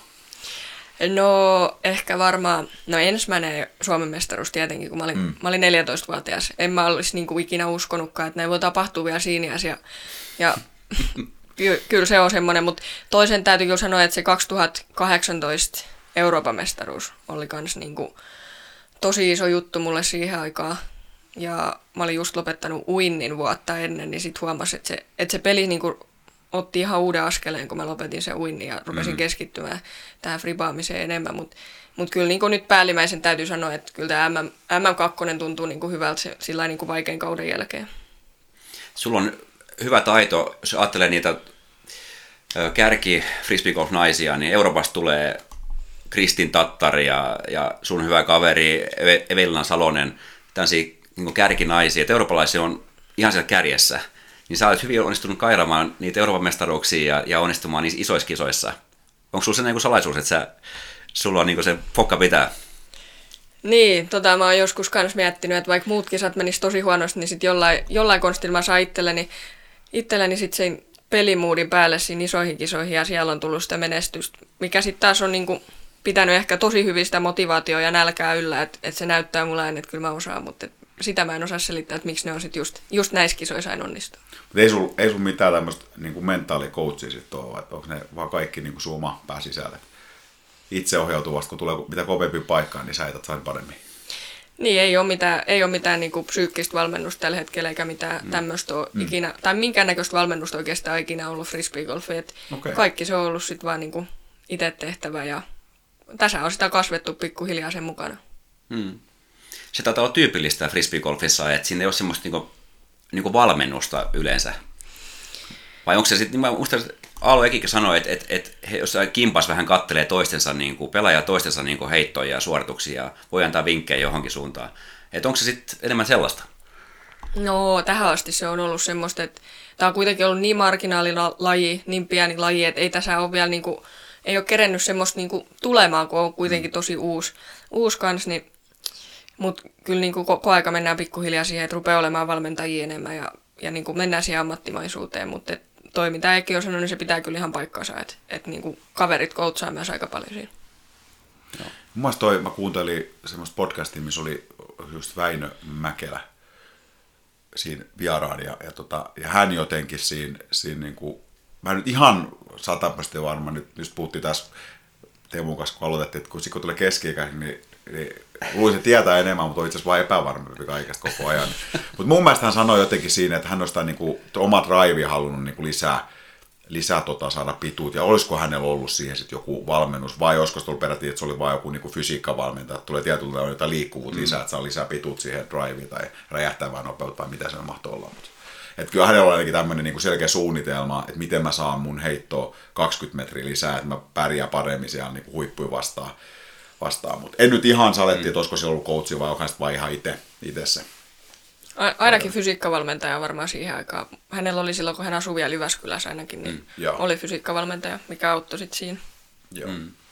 Kuka, tai onko, onko sulla niin sanotusti tiimissä jonkinnäköistä tukiverkostoa sellaista niin kuin fysiikkapuolen tai jonkun muun asioiden hoitajia? Ää, tarkoitatko niin kuin, tässä mun henkilökohtaisesti? Niin kuin, Joo. Joo, no siis tänä vuonna tulee olemaan, tai nyt alkaa sitten hommat, hommat rullaamaan tästä ihan kunnolla, että et mä oon tuon fysikaalisen hoitolan puolelle kääntynyt, kun mulla on ollut selkävaivoi, ja he, heidän jutuisti tykännyt todella paljon, ja, ja heidän kanssa nyt ruvetaan sitten sumplimaan tätä mun off-seasonia, ja sitten tietenkin kaudellakin apuja tartteen ja sitä coachausta sinne, niin niin tämmöistä on niinku tulossa. Onko tuo selkävamma muuten, mä Ekikin tästä saa puhua niistä, niin onko se ihan fripa heittää tänne ammattitauti vai? Rasittaako se selkä jotenkin se heittämistä? Mm, rasittaa kyllä, kun siinä on se tosi iso kiertoliike, mutta et, et vaikea sitten sanoa, että onko se just se, mikä niinku rasittaa fripaajia enemmän, että on siellä sitten tosi paljon sitä käsivammaakin, mm. että on niin tuore laji, että ei ole varmaan mm. ihan hirveästi vielä pystytty perehtymään siihen, että mitkä on just niitä lajikohtaisia vammoja, mutta et aina on jotain. Joo. Mm.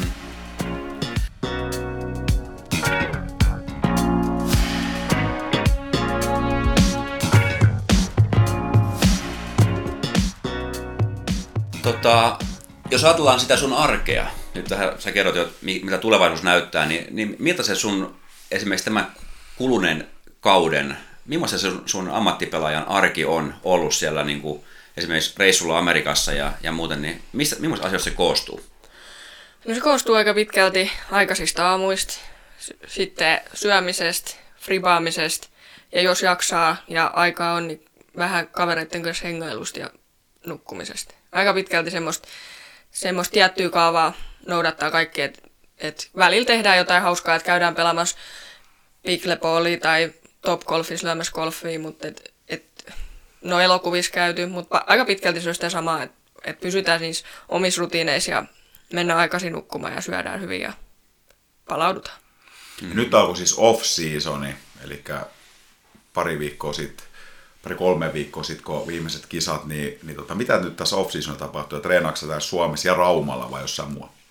Joo, off-season alkoi ja tiedä, mulla on nyt ollut lomaa tässä näin, mutta tiukka treeni alkaa ensi viikolla ja, ja koitetaan kehittyä ihan hirveästi, mutta et pitkälti kyllä Raumalle. Et, et ehkä, ehkä jos saan sumplittu jotenkin, niin menen Espanjaan. Espanjaan pariksi viikoksi treenaamaan tammikuussa, mutta et mulla on niin lyhyt tämä off että mä haluan kuitenkin aika, aika paljon nyt viettää sit perheen ja läheisten kanssa aikaa ja kavereiden kanssa täällä Raumalla, niin mm. täällä, täällä mut kyllä tulee näkymään koko talve. Toi, meillä oli viime jaksossa vieraan palloeuro entinen toiminnanjohtaja Kaija Savunen ja, ja mainittiin siinä vaan, että, seuraavassa jaksossa tuot sä tänne ja Kaija, sä että kyllähän sut muistaa, että, että sä oot ollut heittelemässä ja talviharjoitteluhallissa ja, ja kun hän on ollut jotain Iirolandia kasailemassa tai jotain muuta, että, että on jutellutkin, jutellutkin sun kanssa jotain, niin, niin heitteleekö sä siellä talviharjoitteluhallissa vai missä Rauma pystyy treenaamaan? Joo, aika pitkälti mä oon tuolla talviharjoitteluhallissa, että et eihän siellä niitä pitkiä driveja niinkään pysty välttämättä harjoittelemaan, mutta talvella nyt ehkä tärkeämpi on muutenkin sitä lähipeliä, niin harjoitellen, niin siellä mä aika pitkälti kyllä sitten. Miten pitkä se on muuten se päästä pääsee? Se on vähän lyhyempi mun mielestä, mitä, mitä normaali futiskenttä. On, on se. Joku... Meille pitki drive olisi, mutta... Oh. Mutta jos normaali futiskenttä on 100 metriä pitkä suurin piirtein, niin kyllä toi on joku ehkä 80-90 metriä. Niin, niin, just. En tiedä, 85, 90, jotain. Joo. Hei, otas sen verran tuosta kiinni, mitä sanoit hetki sitten, että sun arjessa niin ystävätkin on, on tärkeitä, niin, niin, niin sä olet jo useita vuosia täällä Suomessa kisailu, tuon Everina Salosen kanssa ja, ja, tota, ja, ja nyt olet sitten kiertänyt varmaan koko, koko vuoden hänen kanssaan niitä kisoja Jenkeissä, niin kuvaile vähän, että mikä merkitys sille Evelinalle on, on sun, sun nykyisessä niin kuin, elämässä? No tosi iso, että, että tavallaan meidän elämä on niin samankaltainen tällä hetkellä, että, että niin kuin, muistiystävistä ei ehkä löydy semmoista niin kuin, täyttä niin kuin, että ymmärtää sen, mitä mun elämässä tapahtuu tällä hetkellä. Että, että meillä on täysin sama tilanne siinä elämässä ja, ja niin kuin, ehkä tärkeintä tässä on se, että se toisen naama ei niin kuin ketuta. Siellä kun, siellä kun reissus on puoli vuotta yhdessä, niin, niin se olisi ehkä vähän harmi, jos toisen naama rupeaisi heti nyppiä jo ekalla viikolla, mutta et, et, me, joo, meidän on kyllä helppo matkustaa ja se on niin kuin ehkä se tosi suuri merkitys tässä. Ja sitten me ollaan niin saman tasoisia oltu aina tuossa Fribassa, että et me ollaan niinku puskettu toinen toisiamme eteenpäin. Mm. Ja sitten, sitten on siinä, mutta et ei me puhuta pelkästään Fribasta, että et me ollaan molemmat oltu tosi urheilullisia ja vähän otettu matsia kaikissa muissakin, mm-hmm. muissakin lajeissa, että et se on, niinku, on sillä tosi iso merkitys. Et eihän, jos mä joutuisin yksin tuolla reissaa tai sitten noiden jenkkien kanssa, niin ei, ei niinku välttämättä olisi ihan niin hauskaa. Mm. Mistä kaupungista Evelina kotoisin? Valkeakoskelta. Okei. Okay. Mm. Joo. Mutta kerro ihan tuosta, kun sä teet puoli vuotta reissussa, niin mitä se niinku käytännössä tarkoittaa? Onko se niinku se läksä kotoa ja sanot moikka ja tuut puolen vuoden päästä takaisin vai, niinku, vai miten se käytännössä, kun menet sä välillä käymään takaisin, onko se sitten siellä koko ajan niinku tien päällä hotelleissa, missä, millaista elämää se niinku, toi kiinnostaa jotenkin? No se oli ehkä tänä vuonna se oli aika hyvin jaettu sillä lailla, että mulla oli, mä olin viisi kuukautta vähän reilu suurin piirtein jenkeissä, mä olin alkuvuodesta parin kuukauden pätkä, sitten mä olin kesällä, kesäkuussa kolme, kuu, ei, kolme viikon pätkä, sitten mä olin nyt syksyllä vähän reilu kahden kuukauden pätkä. Et se on aika pitkälti samaa kaavaa toistaa siellä, että et joo, mä sanon tietysti moro, mutta mä tuun kyllä kahden kuukauden päästä kotiin, mutta se on, se on matkustamista joka viikko. Et meillä on joka viikko eri paikassa kisa, että et hotelli vaihtuu joka viikko ja pitkät ajomatkat varsinkin tuolla Jenkeissä, että se saattaa välillä olla 15 tuntia siirtymään, niin se on aika pitkälti ajamista ja, mm. ja siirtymistä. Ja siis sitten, kuka ajaa? Ää, no nyt meillä oli eka kertaa itsellä vuokra-auto Evelinan kanssa, niin me ajettiin sitten. Okei. Okay. Mutta muuten se on ollut meidän kaverit. Okei, okay. Okei, okay. tosi mielenkiintoista teki. Kuka hoitaa esimerkiksi hotellien varaukset ja tämmöiset asumiset varaukset ja tämmöiset kaikki käytännön asiat? Onko sä kuulut siihen nykyään siihen Innova kiekkovalmistajan tiimiin, niin, niin tuleeko se apu sieltä vai onko se teidän omalla kontolla? No me varataan kaikki haite ja hoidetaan, että et, kyllä se niinku, kaikki mitä me tehdään, niin tapahtuu meidän kautta. Joo. Okay. Ja tuossa tulee kyllä aika kokemuskin myös ihan tuommoisesta niin matkan järjestämistä ylipäätänsä niin pientä. Siinä on monta asiaa, kun pitää huomioida ja kaikki mm. aikataulutus ja kaikki. Joo, se on semmoista selviytymistä. Että mulla ja Evelinalla on vähän semmoinen, että, että aina tapahtuu jotain ja kaikki jenkit nauraakin meille, että ei meillä ole, niinku, ei ole ikinä mitään niinku, liian helppoa, mutta että mun mielestä se pitää vaan sitä niinku, mielenkiintoa yllä, että ei ole ikinä tylsää. Joo.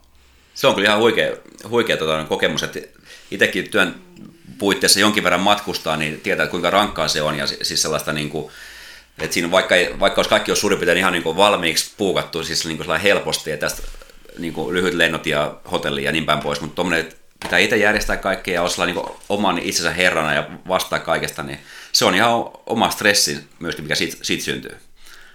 On se, juu. Hei, onko siis mitä, kun sanoit, että jenkit naureskelee niitä muuten, onko se muu, muualta Euroopasta paljon heittejä kuin te kaksi? Joo, onhan siellä nykyään sitten Ruotsista on ollut porukkaa ja Norjasta ollut ja sitten nyt tietenkin Virosta. Hmm. Ja on nyt varmaan jostain muualtakin, mutta ei tulekin mieleen, mutta vähän, tosi vähän vielä siihen verrattuna, mitä voisi olla, koska Euroopassa on niin sairaan kovia pelaajia nykyään. Hmm. Millaisesti, kun te liikutte siellä hotelleissa, niin muuten, niin meneekö te niin kuin, ottaako te muut eurooppalaisten kanssa tai niiden kisailta kanssa samoissa hotellissa vai varaaksi te sitten itse vaan, mistä te varaatte vai, vai onko niin kuin, tietyn tallin heittäjiä, on kaikki samoissa paikoissa vai, vai miten se niin kuin menee? No mä ja Evelina ollaan vähän sellaisia oman tien kulkijoita, että, että me mennään mihin me mennään, että ei siellä niin kuin Fribaskenes ei niinkään pyöri, että, että mennään saman tiimin mukana tai, tai no tietysti jos on isompi kaveriporukka, niin ne voi varaa omiin niin kuin majoituksiin, mutta et, mm. et me ollaan vähän semmoisia, että me tykätään omasta aikataulusta ja tehdään just niin kuin me tykätään, niin, mutta et aika pitkälti fripajat menee siis muutama hengen porukoiset sillä mutta et ei ole mitään yhteismajoituksia kauheasti. Hei, mulla on pakko, kun tämä ei liity tähän aiheeseen, en ole, en ole noin paljon matkustanut Jenkeissä, mutta ne kerrat mitä on ollut, mitä mieltä tuota amerikkalaista aamupalasta? Hotelleissa on ihan järjetön. Ei siellä ole mitään hyvää ikinä. Ei olekaan. Se on ihan totta, niin mä muistan ensimmäistä kertaa amerikkalaisen hotelliaamiaisen. Otin vielä semmoisen, niin missä pitää olla hyvä aamiainen. Siis käytännössä niin kuin monen väri, eri värisiä sokerimuroja. Siis ei mitään semmoista, niin kuin, mitä itse tykkään, niin kuin leipää tai jotain suolasta tai kahvikin niin kuin aivan järkyttävää. Et, et, mm. se, oli, se jäi siihen se hotelliaami. Meni aina jonnekin Starbucksia hakemaan vaan kahvia. Mm. Joo, kyllä. Mm. Hei, yksi mua kiinnostaa, toi kun te reissaatte kisasta toiseen, joka viikko. Miten sä saat niin kuin etukäteen tietoa siitä kentästä? Kun eikö se ole aika niin kuin tärkeää, kun sä menet heittää sinne kentälle, että se tatsi siitä, sä tiedät. Mulla ainakin, koska mä menin Suomessakin, mä menin viimeksi jonkin Luvia kentällä, niin mulla meni niin kuin kolme kiekkoa hukkaan ja mä kävelin ysiltä pois sieltä, kun mä tuli itku silmä. Mä, kun ei kun sä tunne kenttää ja Suomessa varsinkin noin metsäkentät, jos se menee sinne jonnekin puskaan, niin, niin se on todella syvää sitten jossain. Niin miten sulla on se Tari, vai onko ne sellaisia, onko ne toistuvasti, että käynyt ennenkin, niin, kuin, niin on tuttu jo vai mitä? Ei, niin kuin tällä viimeisellä reissullakin, mitä mä yhdeksän viikkoa olin, niin mä en ollut yhdelläkään, yhdelläkään radalla käynyt, et enkä ole katsonut videoitakaan sieltä. Sitten sit meillä on yleensä se 2-4 harjoituskierrosta, mitä me keretään ennen kisaa siellä pelaamaan, että silloin tutustutaan siihen rataan, rataan ja harjoitellaan ne kaikki heitot. Ja tietysti niillä ekoilla kierroksilla täytyy aina olla vähän varovainen ja katsoa tosi tarkkaan, että mihin ne heitot menee, ettei just käy sillä kun sulla on käynyt siellä luvialla. Teekö sä jotain muistiinpanoa niistä jokaisesta reiästä tavallaan, että tähän kannattaa avata tolleen ja, seuraava heitto milkiakolla vai miten? Mä en itse asiassa pidä tuommoista mitään pelikirjaa. Mä muistan kyllä aika hyvin niin itse ne, että mitä tarvitsee heittää. Ja sitten kun mä oon kuitenkin semmoinen, että hiukan jos tuulee, niin mulla vaihtuu mieli sit jo niin tosi nopeasti, että mitä mä mm. haluan heittää siihen. Mutta tosi moni tekee kyllä totakin, että kirjoittaa jonnekin ylös. Varsinkin naispelaajissa mä oon nähnyt tota jonkun verran. Kuinka monta kiekkoa sulla on muuten päkis? Öö, mitä mä lonkalta heittäisin ehkä parikymmentä. Okei. Okay. Onko sulla semmoisia tiettyjä niin luottojuttuja, että, että, että jos sulla on vähänkin epävarma olo, niin sä aina tuon driveri, että on lähtee ainakin aina hyvin? Niin. Joo, on mulla niinku Destroyereista mulla on viisi niitä päkistä, mutta et on siellä niinku yksi semmoinen sininen, mikä on aika luotto. Et, et siihen mm. mä pystyn luottaa sitten kuitenkin joka tapauksessa aina. Joo. Mm. Eikö sekin sanonut jotenkin, että, että kun hänkin heittää, niin sitten hänellä on niin tietyn merkin, tiettyä malleja voi vaikka useampi, mutta sitten joku, hän on merkannut, että joku kuluneempi, kun se vaikuttaa ilmeisesti kans sitten millä se kiekko käyttäytyy. Joo. Mm. Joo. Mulla on kans niin kuin kaikki noin destroyeritkin, mulla on niitä, vi- niitä viisi päkissä, niin jokainen lentää ihan eri tavalla. No niin. No niin, ehkä se oli siitä kiinni omakin heitto, että satun ne vähän väärin. Vähän huonoja malleja. Hei tota noin, ja kuulijat tiedoksi, niin niin tota, Henna toi meille tämmöiset Rock 3 kiekot, mikä aivan mahtavaa saatiin. Tässä on niin manit. Meillä oli itse asiassa pöydällä oli valmiin odottamassa meidän tota, Teemun kanssa otettiin molemmat omat Rock 3, mutta hei, nyt mun kysymys on, että, että kun tässä ei ole sitä numerosarjaa, niin, niin tota, mihin tämä pitäisi niin kuin lentää? Mä en ole ihan varma päässyt vielä sinuista kiekon kanssa. No aloittelijalla toi voi olla kyllä semmoinen, että jos heitto lähtee sillä puhtaasti eikä ihan hirveästi väpätä, niin se menee kyllä hiukan matkaa suoraan ja sitten lopussa se kaartaa vasemmalle. Että se on kuitenkin suhteellisen vakaa tuo Rock 3, niin kuin aloittelijoilla ja uutena. Okei. Okay. Okei. Okay. No niin. Teemu, mitä sä sanoit siitä? Mä sanoin ihan just ihan toisinpäin. niin sanoin. Mutta hei huomaa, se oli aloittelija. aivan, aivan. Sä et ole aloittelija. Loistavaa. Hyvä. Hei, tota, tosi mielenkiintoista kuulla noista sun, tota noin niin, millaista sun arki siellä Jenkeissä nyt esimerkiksi oli, ja, ja tota, saa vähän kuvaa siitä, että et, tota, et kuinka, kuinka rankka se on, ja hyvä, että sulla on siellä tuommoinen niin tukipilari, ja olette varmaan Evelinan kanssa toisellinen sellainen hyvä, hyvä niin tutkapari siellä, niin osaatte sitten helpottaa toisten arkea tietyllä tavalla siellä. Tota, teettekö se sieltä jumppaa esimerkiksi siellä, siellä tuonne reissuissa? Kuuluuko se teidän arkea sellaista? Öö, no varmaan tarttis kuuluu ja toivottavasti... Nyt on leveä hyvä. varmaan tulevaisuudessa kuuluukin, mutta nyt tähän mennessä ei ole ihan hirveästi kuulunut. Et, et tietysti mulla on ollut tuota selkävaivaa, niin sitä selkää mä oon jumppailu jonkun verran, mutta ei, ei niinku semmoista yleispätevää jumppaa kauheasti ollut. Joo. Siis millaisen menee käytännössä nyt vielä se, jos palataan siihen, kun sä Amerikassa kierrät, niin onko kisat niinku viikonloppusi ja mm. sitten matkustetaan arkena vai miten se niinku koostuu käytännössä? No kisat on aika pitkälti perjantai-sunnuntai tai torstai-sunnuntai ja sitten maanantai-päivä on niinku, niinku tavallaan muuttopäivä. Joo. Liikutaan siinä uuteen paikkaan ja sitten mitä siihen jää sitten muut päivät siihen väliin, niin se on niinku sit sitä tiukkaa treenaamista. Joo. Mm. Kulkeeko teidän vuokra-auton mukana sitten semmoinen kori, mihin voi harjoitella esimerkiksi lähipeli, jos No ei, ei kulje, että aika pitkälti sitten vaan kaikki reeni tapahtuu siellä radalle, että et nyt ei ole vielä ollut ihan semmoisia mahdollisuuksia, että olisi saanut sen korin mukaan. Teemuhan on niin tunnettu tänne Amerikka-ystävä, Amerikka-fani, hän seuraa myös NFL niin tiiviisti ja, ja tykkää kaikista amerikkalaisista, niin, niin tota, onko ne kisat siellä Amerikassa, niin onko ne niin kuin, kun siellä on kaikki isoja, hienoja ja mahtavaa, niin on ne niin kuin erilaisia mitä Euroopassa ne Järjestelyinen siis puitteina. Mm, No kyllä ne ehkä nykypäivän on hiukan suurempaa. Mun on, mä oon aina ollut vähän huono vastaamaan tähän kysymykseen, mutta et, et joo, on se, on se hiukan eri ja vähän, vähän sillä niin kuin on vielä isompaa, koska siinä tulee tosi paljon katsojia ja sitten siellä on, sit siellä on tota, ää, nimmariteltat, mihin mennään jakaa nimmareita ja niin kuin semmoista, että se on niin kuin aika ammattimaista, mitä siellä hoidetaan. Niitä, että en niin kuin mitenkään dissaa Suomen kisoja enkä Euroopan kisoja, mm. mutta että Suomessakin on tehty jo niin kuin valtava hieno työ, mitä mm. on voitu ja kasvaa koko aika Euroopan skeneen, mutta että että se on niin kuin, mitä nyt on enemmän ollut siellä Jenkeissä, niin se on niin kuin tosi ammattimaiseksi viety. Minä muuten, kun, jos vertaa niin golfiin, niin ei muuten niin kuin sinänsä laji on niin kuin eri, mutta paljon yhtäläisyyksiä niin kuin löytyykin lajeista, niin, mutta golfissa esimerkiksi, kun yleisö kerääntyy, niin nehän niin kuin hulluimmillaan kerääntyy aivan siihen, niin kuin, kun sä avaat, niin siitä niin kuin suoraan levittäytyy. Niin millainen niin kuin fripas menee? No Fribas ne joutuu pysymään kyllä aika pitkälti sieltä takana, että siinä Joo. voi kuitenkin tapahtua se, meidän sektori on niin paljon laajempi ja ne puuosumat voi olla mitä vaan, niin, mm-hmm. ja sitten se häiritsee frisbeegolfissa tosi paljon, jos ne on siellä vierellä. Niin kuin tämä Paul McBetti sanoi yhdessä, yhdessä tota, lehtijutussa kerran, että, että se miksi frisbeegolfissa kaikki liike, mitä tapahtuu niin kuin ympärillä ja korin takanakin esimerkiksi häiritsee, niin on se syy, kun meidän silmät on koko aika tavallaan katsoo eteenpäin. Mm. Kun golfissa katsotaan koko aika maahan, mm-hmm. niin ei se kaikki liike ja kaikki häiritse siellä, mutta sitten kun meidän pitää katsoa kuitenkin koko aika eteenpäin ja meidän silmien korkuudella, niin sen takia kaikki liike voisi häiritä, jos olisi siinä sivulla porukkaa. Mm. Onko katse niin kuin käytännössä siinä, missä haluat heittää vai? No jossain kohtaa ainakin. Et kyllä se käy siellä, mutta et, et tietysti jokaisella pelaajalla on omat manerit, että mitä mm. siinä tapahtuu se heitoaikaan. Mutta et, kyllä sitä täytyy katsoa sitä niin kohdettakin jossain kohtaa. Okei. Okay. Hmm. Tässä kun mainitsit Paul McBeth, niin onko hän tämmöinen niin lajin the GOAT, jos voisi sanoa tänne Michael Jordan tai hmm. Tiger Woods. Nämä on nyt tässä keski-ikäisen miehen niin verokkeen, mutta, mutta onko hän tämmöinen niin kuin, isoin nimi vai? No on ehdottomasti tällä Joo. hetkellä. On. Hmm. Sä oot, sä oot myös siellä tietysti kiertueella. Ehdikö sä seuraamaan muiden, muiden tota, heittämistä tai ollenkaan, vai onko sä fokusoitunut vaan se oma pelaamisen? Ehtii, ehtii kyllä seuraamaan, jos vaan haluaa seurata. Että et paikan päällä mä en ikinä jaksa kulkemaan sinne, että se on jo tosi pitkä kierros itsessään, kun mm. kävelee sen, mutta netistä mä seuraan sitten tuloksia, mutta jotkut, jotkut myös katsoo aika paljon sitä live-lähetystä, mitä miehiltä esimerkiksi tulee, niin kuin Evelina katsoo sitä live-lähetystä tosi usein, mutta mä en oikein ole semmoisesti jaksanut, että mä keskityn sitten ihan muihin asioihin ja katson vaan sieltä mm. tulosseurannasta, että mitä siellä tapahtuu. Joo.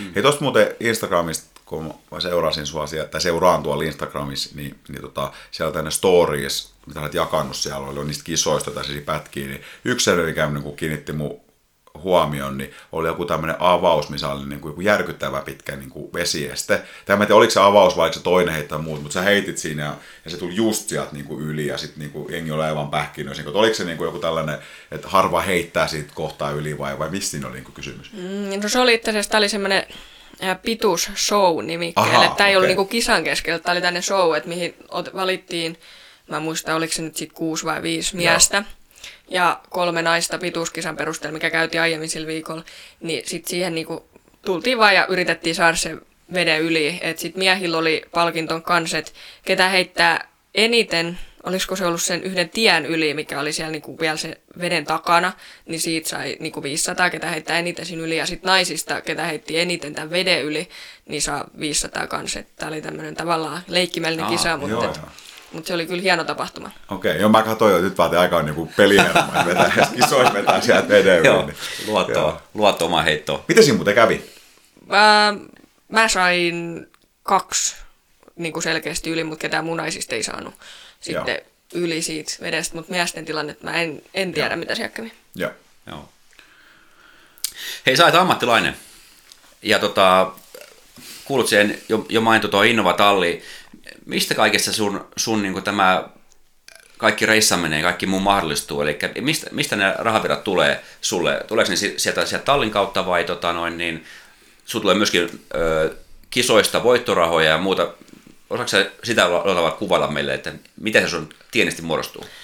No aika pitkälti noista, mitä sä sanoit, että se on niin kuin, mä oon pelannut nyt Innovan tiimissä, niin mulla on tullut Innovalta se kaikki raha oikeastaan ja sitten siihen päälle toi just nämä palkintorahat. Mutta et, et tietysti olisi mahdollisuus hakea lisää yhteistyökumppaneita, mutta mä en ole nyt tähän päivään, tähän päivään mennessä vielä halunnut sitä tehdä, mutta et, mut et, hmm. sponsoreista aika pitkälti. Mulla nyt vaan sattuu olemaan pelkästään Innova tällä hetkellä, kun en ole hakenut enempää. Mutta, niin. hmm.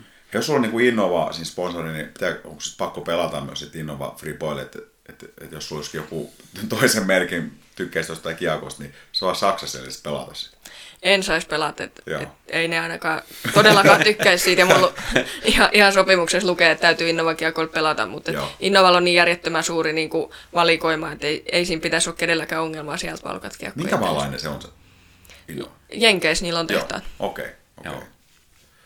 Joo. Kuinka paljon ammattilaisia on Innovalla esimerkiksi? Kuinka, kuinka osaako yhtä sanoa, että onko niitä niin kuin kymmeniä vai onko se niin kuin joku 5-6? On kymmeni, ihan no. ehdottomasti. Että et Innoval on tosi iso tiimi.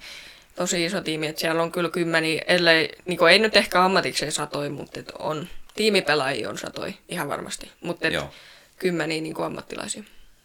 Hmm. Mutta sanoit, että, että, että Innova on niin kuin, sun ainoa niin kuin se sponsori tällä hetkellä, ja iso sponsori, että onko se niin riittävä tällä hetkellä, että sä pystyt kiertämään sit kisoja ja elämään sillä, mitä Innovat saat?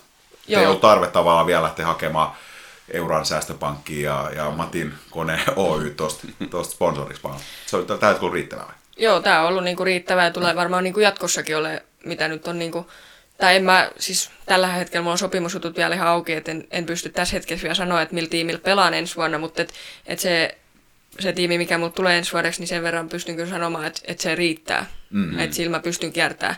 kiertää ja sitten ehkä tässä lajissa on ollut enemmänkin se, että mä en halua, että mun paita näyttää niin kuin Lukon pelipaidalta. Et, niin kuin jääkiekkoilijoilla niitä on ihan hirveästi niitä mm, sponsoreita, mm, mutta kun katsotte golfiin, niin ei siellä ole niin kuin mikään mainostaulu se sen paita. Et mä, mä oon pitänyt tosi tärkeän ja tarkkaan sitä, että et minkä logon mä sit otan paitaa, jos mä otan. Mm. Että et mm. mä en ole halunnut turhaa hätiköidä sen asian kanssa. Mm. Mutta kyllä varmaan kysyntää voisi kuvitella olevan kuitenkin niin kuin menestystä on tullut. Niin, se voi olla. Ja laji on varmasti niin kasvavaa. Ajattelen vaikka, että koska sä mainitsit niitä kisoja, että millä tavalla se Amerikassa, kuinka suurin ne tapahtumat on, niin nyt oli täällä Nokialla oli se iso kisa Suomessa, niin sehän oli ihan niin häkellyttävä se, kun näytti jossain urheiluruudun jutuissa sitä ihmismassaa. Se on ihan niin mieletön se ihmismassa. Ja sitten sit kun niistä valtaosa on vielä sellaisia niin nuoria ja nuoria aikuisia sillä tavalla, niin se vaan niin jotenkin niin vielä moninkertaistuu varmaan sit ajan saatossa. Että että se tota, voisi kuvitella, että laissa on imua. On todellakin, ja siis tämä Nokia-kisa täytyy siitä sanoa sen verran, että, että se on niinku yksi maailman hienoimpia tapahtumia, mitä frisbeegolfissa on. Että se on ollut monta vuotta jo lajin niinku ehdottomasti yksi kärkitapahtumia. Ja mm. jenkitkin niinku, ne puhuu siitä, niin ne on sillä että vau, mikä tapahtuma. Että ei, ei Jenkeissä tapahdu niin kuin ihan tommosta ikinä. Mm. Ja varsinkin ne puhuu sieltä tosi paljon siitä, että siellä on niin kuin lapsia. Mm. Että eihän Jenkeissä ole noin paljon lapsia siellä katsomassa ja noin mm. innostuneet. Mm. Että Suomessa se, on, niin kuin se valtaosa on niitä niin kuin oikeasti junioreita, ketä mm. siellä katsoo. Joo. Niin sehän houkutteli ihan niin kuin maailman kärkipelaajia sinne, sinne Nokialle siis, että, että, että se oli hieno niin sillä se kisa, että varmasti arvostetaan tosissaan. Joo, se on niin kuin tätä major, major-tasoa, eli niin kuin maailman kovatasoisin kilpailuksi niin kuin luokitellaan, kun se on major, niin, niin tota, siellä on kyllä niin kuin maailman parhaat pelaajat, kyllä mä näin uskaltaisin väittää. Hei, mulla on pakko vielä palata tuohon Jenkkien kiertueeseen kuitenkin. Vaikka Teemu on Amerikasta, mutta mäkin olen populaarikulttuuri suuri ystävä. Ja jos tulee paljon Amerikasta, niin mikä sun mielestä siinä, kun sä oot Jenkeissä nyt paljon reissannut ja kulkenut, niin mitä hyvää asiaa, mitä, mitä sä ottaisit Jenkeistä Suomeen? no ravintoloiden nämä riifillit, että saa ilmaiseksi juo niin paljon limppari kuin haluaa. niin, ehkä, ehkä joku tommonen. Onhan niinku, multa kysytään tosi paljon, että mikä siellä on huonoa ja mikä mm. on outoa ja mikä on niinku hyvää mm. verrattuna Suomeen, niin niin mä mietin, mietitään, just jutellaan Evelinan kanssa tosi paljon, niin kuin vertaillaan näitä, mutta sitten kun se hetki tulee, kun multa kysytään tätä, niin mä en oikein ikinä osaa antaa vastausta. Mm. mm. Mä en tiedä, mikä siinä on. Jotenkin menee siinä kohtaa aina, että no mitä se nyt olikaan, mitä siellä on. Mutta mm. joo, pidetään tämä limuvastausta se nyt, kun ei enempää vielä. Mutta suuri vastoinkäymisiä myöskään vissi ei ole ollut, että elämä on ollut kuitenkin semmoista ihan suht sujuvaa siellä. No, niin, ei se ainoa ihan sujuvaa ollut, mutta et, et ei, se, ei se niin väli, väli eikä, eikä nyt ihan kaikkea vitti tässä sitten sanokaan, mutta tosi pelottavia asioita on välillä tapahtunut niin kuin mm. siellä. Et, mm. et, mutta tässä voi olla pienempi, pienempi kuulijoita kanssa, niin mä en nyt niihin sitten palaa sen enempää. Joo. Okei. Okay. Hyvä. Hei, tota, sä olet tosissaan ammattilainen, niin kuin tuossa sanottiin aikaisemmin, ja, ja saat sieltä todella niin sitä sun elantoa. Sitten sosiaalinen, sosiaalinen media, näyttelee se jotain roolia niin kuin sun, sun tässä niin kuin ammattilaiselämässä? No totta kai se näyttelee sen verran, että, että kaikki niin kuin mainostus ja kaikki tämmöinen, jos niin kuin yhteistöitä on, niin tapahtuu sosiaalisen median kautta. Mutta mä olen tosi pienellä sykkeellä vielä tehnyt tota sosiaalista mediaa, että et ei mulle ei ole niin kuin YouTube, YouTube tällä hetkellä, ehkä joskus tulevaisuudessa on sitä, sitä on kysytty tosi paljon, kun haluttaisiin, ihmiset haluaisi nähdä sitä elämää, niin kuin mitä mm. on, mutta et, et vielä ei ole ihan ollut aikaa siihen, mutta et kyllä se niin kuin näyttelee ja tulee tulevaisuudessa ainakin näyttelee tosi iso rooli. Hmm.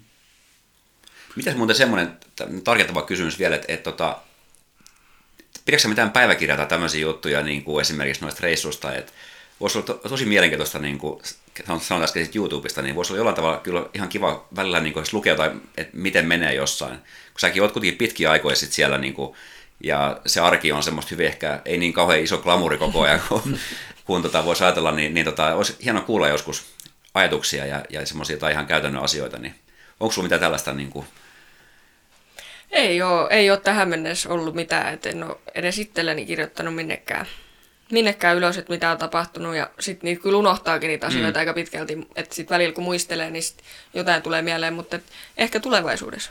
Pitää Kimmo Mäkeläisen länsi ehdottaa, että hän lähestyy sua ja pyytää semmoisen kolumnia aina silloin tällöin. Mm-hmm. Hei, miten muuta, kun me Teemun kanssa tosiaan, niin kun tulit tähän, niin käytiin tänne niin paikallisurheilukatsaus, mitä meillä on vaikka käydä vähän tästä paikasta urheilun läpi, niin seuraatko sä muuta urheilulajeja? No seuraan siis, no jääkiekko on enemmän seurannut, seurannut ja sitten välillä nyt tietysti uintia ja jalkapalloa välillä, mutta en ole niinku ihan näitä ylimpiä sarjoja nyt jalkapallossa seurannut, että et, et pikkusisko harrastaa jalkapalloa, niin niiden joukkueet on seurannut ja sitten jos nyt ihan niin kuin valtakunnallisesti ajatellaan ja niin kuin maailmanlaajuisesti, niin seuraan kyllä tota hiihtoa välillä. Mutta okay. mä oon vähän semmoinen, että mitä ikinä sieltä telkkarista tuleekaan jotain urheilua, niin kyllä mä jään sitä aina katsomaan. Joo. Entäs onko jotain muuta tällaisia, että kun sä oot tuolla Jenkeissä, kun sä reistat hotellissa, niin tuleeko seurattu jotain televisiosarjoja tai elokuvia katsottu tai Netflixejä tai tällaisia? No Netflixiä tulee katsottua kyllä, kyllä jonkun verran, että jos vaan löytyy joku hyvä sarja, niin mä kyllä katson se aika äkkiä aina läpi. Et, et kyllä siellä sen verran sitä luppa-aikaa mm. ja kyllä elokuvat ja sarjat kyllä maistuu. Osaako nimet top kolme sarjat saa näin lähiaikoina? Oh, mikäs tää nyt oli, mitä mä oon kattonut Netflixistä. No nää on vähän tämmösiä lässysarjoja. Kun mä... Ei haittaa. Emily in the Paris on yksi, mitä mä oon kattonut, ja sitten on ollut Virgin River, ja sitten No Suomessa mä katson salkkarit, se on ihan ehdoton ykkönen, Joo. mutta et, siinä sitten aika pitkälti varmaan. Okei. Hei, loistavaa. Tota, Tuossa puhuttiinkin jo siitä, että mi- millaista elämänsä kiertueella on ja, ja pelaajia on niin paljon ja amerikkalaiset sitä jollain tavalla dominoi, etenkin miehissä vielä, mutta naisissa ei ehkä niinkään. Mikä siinä on salaisuus sun mielestä, että eurooppalaiset naiset on niin hyviä, että on niin kuin siellä ihan niin kuin sammatlaiskiertueen kärjessä, tai Virosta Kristin Tatar esimerkiksi niin tota, on noussut sinne ja, ja tota, sinä ja Evelilla myöskin. Niin. Mikä se on sun mielestä syynä? No mä voin olla ihan hirveän väärässä, mutta mä oon ollut monta vuotta sitä mieltä, että kun meillä on täällä niin, kuin, niin hyvät radat, niin haastavat radat, missä me pelataan koko aika, me harjoitellaan. Ja sitten etenkin mun mielestä suuri syy on se, että me kilpaillaan täällä samoilta tiipaikoilta kuin miehet. Mm. Mun mielestä mm. me, me joudutaan niin kuin heittää pitkiä, tarkkoja heittoja, mitä ei välttämättä, niin kuin, no jos Yhdysvalloissa joutuu, niin ne on tos, sillä vähän harvemmas. Mm. Mutta et, et sitten meillä kuitenkin on ne heitot. Et jos me joudutaan, me heitetään eka heitto vaikka tosi huonosti, niin me pystytään tosi hyvin jatkaa siitä toisesta heittopaikasta, kun meillä on, meillä on ne pi- pidemmät ja tarkemmat heitot mm. tavallaan ehkä mm. siellä. Se, se on mun näkemys. Joku voi olla eri mieltä. Ekihän sanotaan silloin, kun olikohan me pohdittiin, että minkä takia niin kuin, että, jenkin ton edellä eurooppalaisiin, niin hänen arvioisi, että johtuu siitä, että siellä on se niin pelikausi on pidempi ja yksinkertaisesti niin enemmän kisoja, enemmän toistoja, enemmän, enemmän kovem, kovempia kisoja. Niin kuin, että, että jos hänen kausi alkaa sitten vasta joskus maalis, huhtikuussa vai esimerkiksi heittona, ja Jenkeissä on aloitettu sitten jo heittämään mm. niin kuin helmikuussa kisoja. Mm. Niin, kyllä toi pitää ihan paikkansa, että Suomen kisakausi, se alkaa ehkä sieltä niinku huhti-toukokuun vaihteesta mm. ja se loppuu elo-syyskuuhun. Mm. Ja Jenkeissä aloitetaan, mun alkaa kausi helmikuun puolen välin jälkeen ja se loppuu no, syyskuuhun. Mm. Että se on tosi pitkä. Ja siellä niinku talvel, talvellakin ne treeniolosuhteet voi olla paremmat. Se riippuu tietysti, mistä päin sä mm. oot niinku kotoisin, mutta et, et jos sä oot sieltä niinku eteläpuolelta jenkkeen, niin sullahan ei ole mitään lunt siellä, mm. Mm. vaan sä pääset harjoittelemaan. Mutta mun mielestä Suomessa on nykyään tosi hyvät, ja ainakin Raumalla mulla on niinku henkilökohtaisesti tosi hyvät treenimahdollisuudet, niin mä en näe, että se olisi niinku millään tavalla syynä. Mm. Eli alkaako sun nytkin sit kausi, niinku kisakausi käytännössä helmikuussa jo? Joo, helmikuun puolesvälissä. Just tuli niinku tieto, tieto tuonne puhelimeen, että et alkaa helmikuun puolesvälissä. Mihin sä sit menet? O, olisikohan se ollut Arizonasta? Okei. Okay. Onko niitä kisoja muuten Amerikassa ihan joka puolella vai onko se keskittynyt jollekin tietylle osavaltioille tai? No aika pitkälti joka puolelle. Et, yleensä niiden se touri on kiertänyt melkein koko jenki vuoden aikana. Et, joo, joka puolella. Niin millaisen muuten konkreettisesti menee se käytännössä, että jos että Innova on niin se sun ykkösponsori, käytössä ainoa sponsori, niin maksaako he niin kuin esimerkiksi teidän hotellit, kun te liikutte siellä autot ja näin, että lähdetään tavallaan lasku, vai maksaako ne niin kuin sulle X könttämäärä rahaa ja sä saat itse päättää, millä sä liikut ja millaisia hotelleja sä otat? Mm, toi on niinku todella yksilökohtaisesti, että mitä okay. kenenkin, kenenkin firma maksaa ja millainen haluaa toimia. Et jollekin ei maksa matkustamista lainkaan ja sitten taas mulle matkustukset niin kuin kuuluu tähän sopimukseen. Ja ei ole mitään tuommoista könttäsummahommaa, että menee sitten niinku tavallaan kulujen mukaan ja sitten palkka mm. tulee tietenkin joka kuukausi. Okei, niin että kuukausi palkka kuitenkin. Mm. Joo. Joo. Joo. Okei. No se antaa aika hyvän pohjan rakentaa sitä ja semmoista, että ei tarvitse keskittyä sellaiseen, vaan voi keskittyä siihen ihan pelaamiseen ja oman touhun kehittämiseen. Joo, ja Innovalta on ollut tosi hyvä se, että, että he on ymmärtänyt se, että mä, me ei niin kuin haluta stressata rahasta, vaan me halutaan niin kuin keskittyä pelaamiseen, ja he on he on ymmärtänyt sen täysin ja, ja sitten on saatu muutenkin sieltä niin kuin, tosi hyvää tukea niin kuin joka asia, jos on tarvittu. Ja onko se Innova se suurin, niin kuin, mitä he sitten saa, kun heidän heittäjät menestyy ja heidän merkki näkyy niiden heidän heittäjien kautta. Ja, ja olihan täälläkin, silloin kun muuten Eki oli täällä vieraana, niin täälläkin oli sellainen tilanne, että oli niin kuin Fripa niin kuin monesta vasta loppu. Mm. Et, et, se oli taas ollut jotain toimitusvaikeuksia koronankin vuoksi, mutta tavallaan niin, kysyntäkin on ollut tosi kovaa.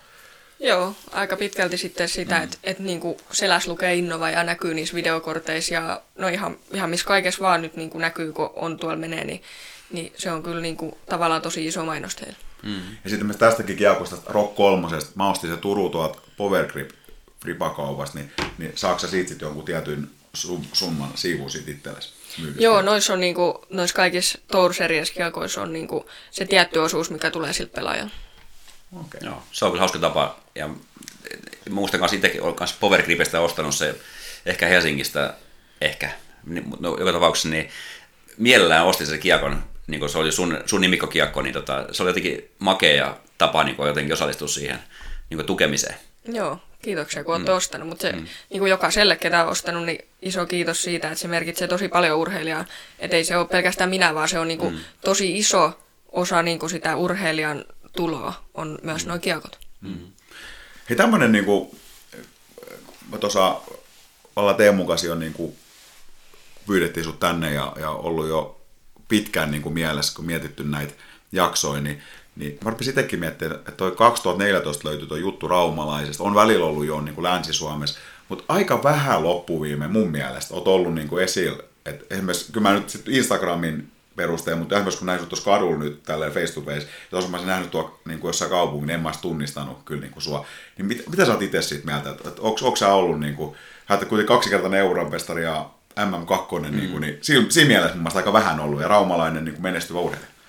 Niin, no joinain aikoina tulee sitten taas sillä niin että ei tuntuu, että ei ole mitään kiinnostusta mistään suunnasta mm. niin tämmöisestä mm. paikallisista lehdistä, mutta sitten taas joinain hetken tapahtuu jotain, vaikka ei se tapahdu. Mm. Ei olisi välttämättä tapahtunut mitään ihmeellistä, niin sitten yhtäkkiä jonkin niin kuin monesta suunnasta ollaan kiinnostuneista näistä raumalaisista, raumalaisista paikoista, niin sitten ne jotenkin aina vyöryy siihen samaa aikaa. Mm. Ja sitten se ei niin kuin mitenkään jaatu niin kuin tasaisesti. Mutta mm. joo, ehkä jollain tapaa samaa mieltä. Ja mm. kansallinen media, sitä, sitä tietysti mä en nyt ole niin tarkka seuraan, mutta miten siellä on, onko sulla tullut siellä paljon niin kuin huomioon tai haastatteluja sinne? Välillä, mutta et frisbeegolfi ei ole niin kuin tähän mennessä ihan hirveästi kiinnostanut tota, niin kuin isoimpia niin kuin mm. esimerkiksi yleisradioa ja kaikki tämmöistä, mutta et sekin asia on pikkuhiljaa muuttumassa mm. ja tulee, tulee muuttumaan, mutta et, et välillä. Mm. Tule, niin.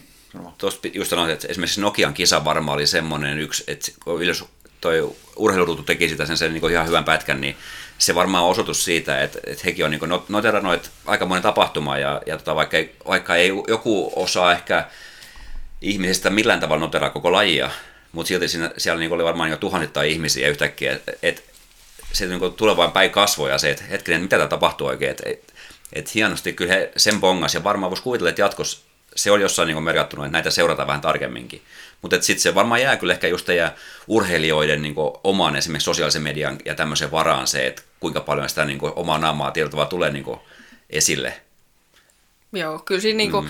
on tosi iso vastuu myös sillä pelaajalla, mutta et mä oon itse ottanut ehkä sen kannan, että et mä en halua niin itseäni tyrkyttää ja ruveta tehdä, tekemään semmoista sosiaalista mediaa, mikä ei ole niin mua. Et, mm. et mulla on ollut tosi tärkeää se, että et sieltä näkyy se mun oma persona eikä semmoista niin mm. tekemällä tehtyä. Hmm. Kyllä. Oliko se, tota, niin, oliko se esimerkiksi, saatko se esimerkiksi Raumalta jotain tukea? Oliko se, onko Rauma kaupunki sun sponsori? Joo, meillä oli täksi vuodeksi oli nyt se, oli nyt se tota, meitä oli kolme urheilijaa, vaikka, no en mä muista kuinka monta urheilijaa meitä oli siinä, niin sen tuen sain Okei. Siinä. Mä olet aika hieno niin tuommoinen sanansaattaja raumalaisen niin kuin, urheilun puolesta myöskin, että liikut maailmalla ja, ja olet, olet tosi monella varmasti esikuvaa tässä niin kuin ihan paikallisestikin, niin niin, niin hienoa, että kaupunki on tarttunut siihen. Joo. Hei, tota, kun kausi alkaa tosissaan helmikuussa, minkälaisia tulevaisuuden suunnitelmia sul on, jos ajatellaan, että ens, sä oot nyt päässyt tähän ammattilaisuuteen kiinni, niin mitä sun tulevaisuus näyttää? Aika pitkälti varmaan samalta, mitä se on nyt näyttänyt niin kuin viimeisen vuoden. Että et tätä se sitten toivottavasti tulee olemaan hyvinkin pitkään. Että et tämmöistä ammattilaisuutta. Hmm voiko se jotenkin jalostua vielä johonkin muualle? Voiko käydä niin, että sä jäät asumaan sinne Amerikkaan? Ei. Sitäkin se on semmoinen kysymys, mitä mut kysytään tosi usein, että, että muutatko sinne? Mm. Ja jenkitkin kysyy, että no, että koska sä muutat tänne? Mä vastaan, että en ikinä. Että, ei, ei, niin kuin, en mä täältä Suomesta lähde kulumallakaan pois. Ja yksi juttu, mikä on tosi suuren, niin raumalaisuus on niin kuin, se on mun veressä, eikä mä niinku, ei ilman mitään tosi suurta syyt saa mua niinku täältä traumaltakaan pois muuttamaan. Hmm. Pakko kyllä hei sanoa nyt tässä, en ole mikään niin kuin semmoinen, kun en ole toiminut niin kuin huippuurheilijoiden kanssa, mutta mut kyllä tuossa huomaa, sulla on joku tällainen niin kuin tosi niin kuin oikealta kuulostava asenne ihan kaikkeen, niin kuin, että on se tässä kun ollaan puhuttu toi, miten sä myyt niin noita sponsoreita tai toi tietynlainen niin kuin tinkimättömyys, niin, niin niin kyllä mä niin kuin jollain tavalla mä nyt, nyt kun sä oot tässä näin, niin, niin ymmärrän hyvin, niin kuin, että, että miten sulla pysyy se kasetti niin kuin kasassa ja kisoissa ja näytät niin rauhallisesti, vaikka se ehkä jännittääkin. Että, että itsellä ainakin niin kyllä mulla, mun mielestä prujut housuun, jos mä ei puhuta niin joku muualla siinä mun kanssa kierroksella, niin mulla on siinä jo niin kuin alkaa suorituspaine tulemaan. Niin. Et kyllä, mm. pakko antaa välikommentti tähän. Kyllä.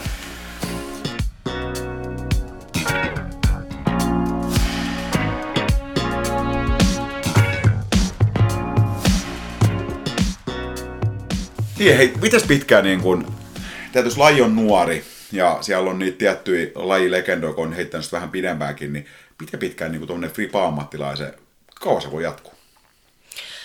No sitähän ei kukaan tällä Niin. hetkellä tiedä. Mm. Että se on niin, niin nuori laji, että et onhan tälläkin hetkellä naisten sarjassa yli 40-vuotiaat, ketkä ihan haastaa sitä kärkeä koko aika mm. ja on niinku sitä maailman parasta. Ja, ja miehissäkin ruvetaan olemaan helposti yli 30 siellä niin kuin Suomessa ja Euroopassa ja Jenkeissä, että et toivottavasti kauan.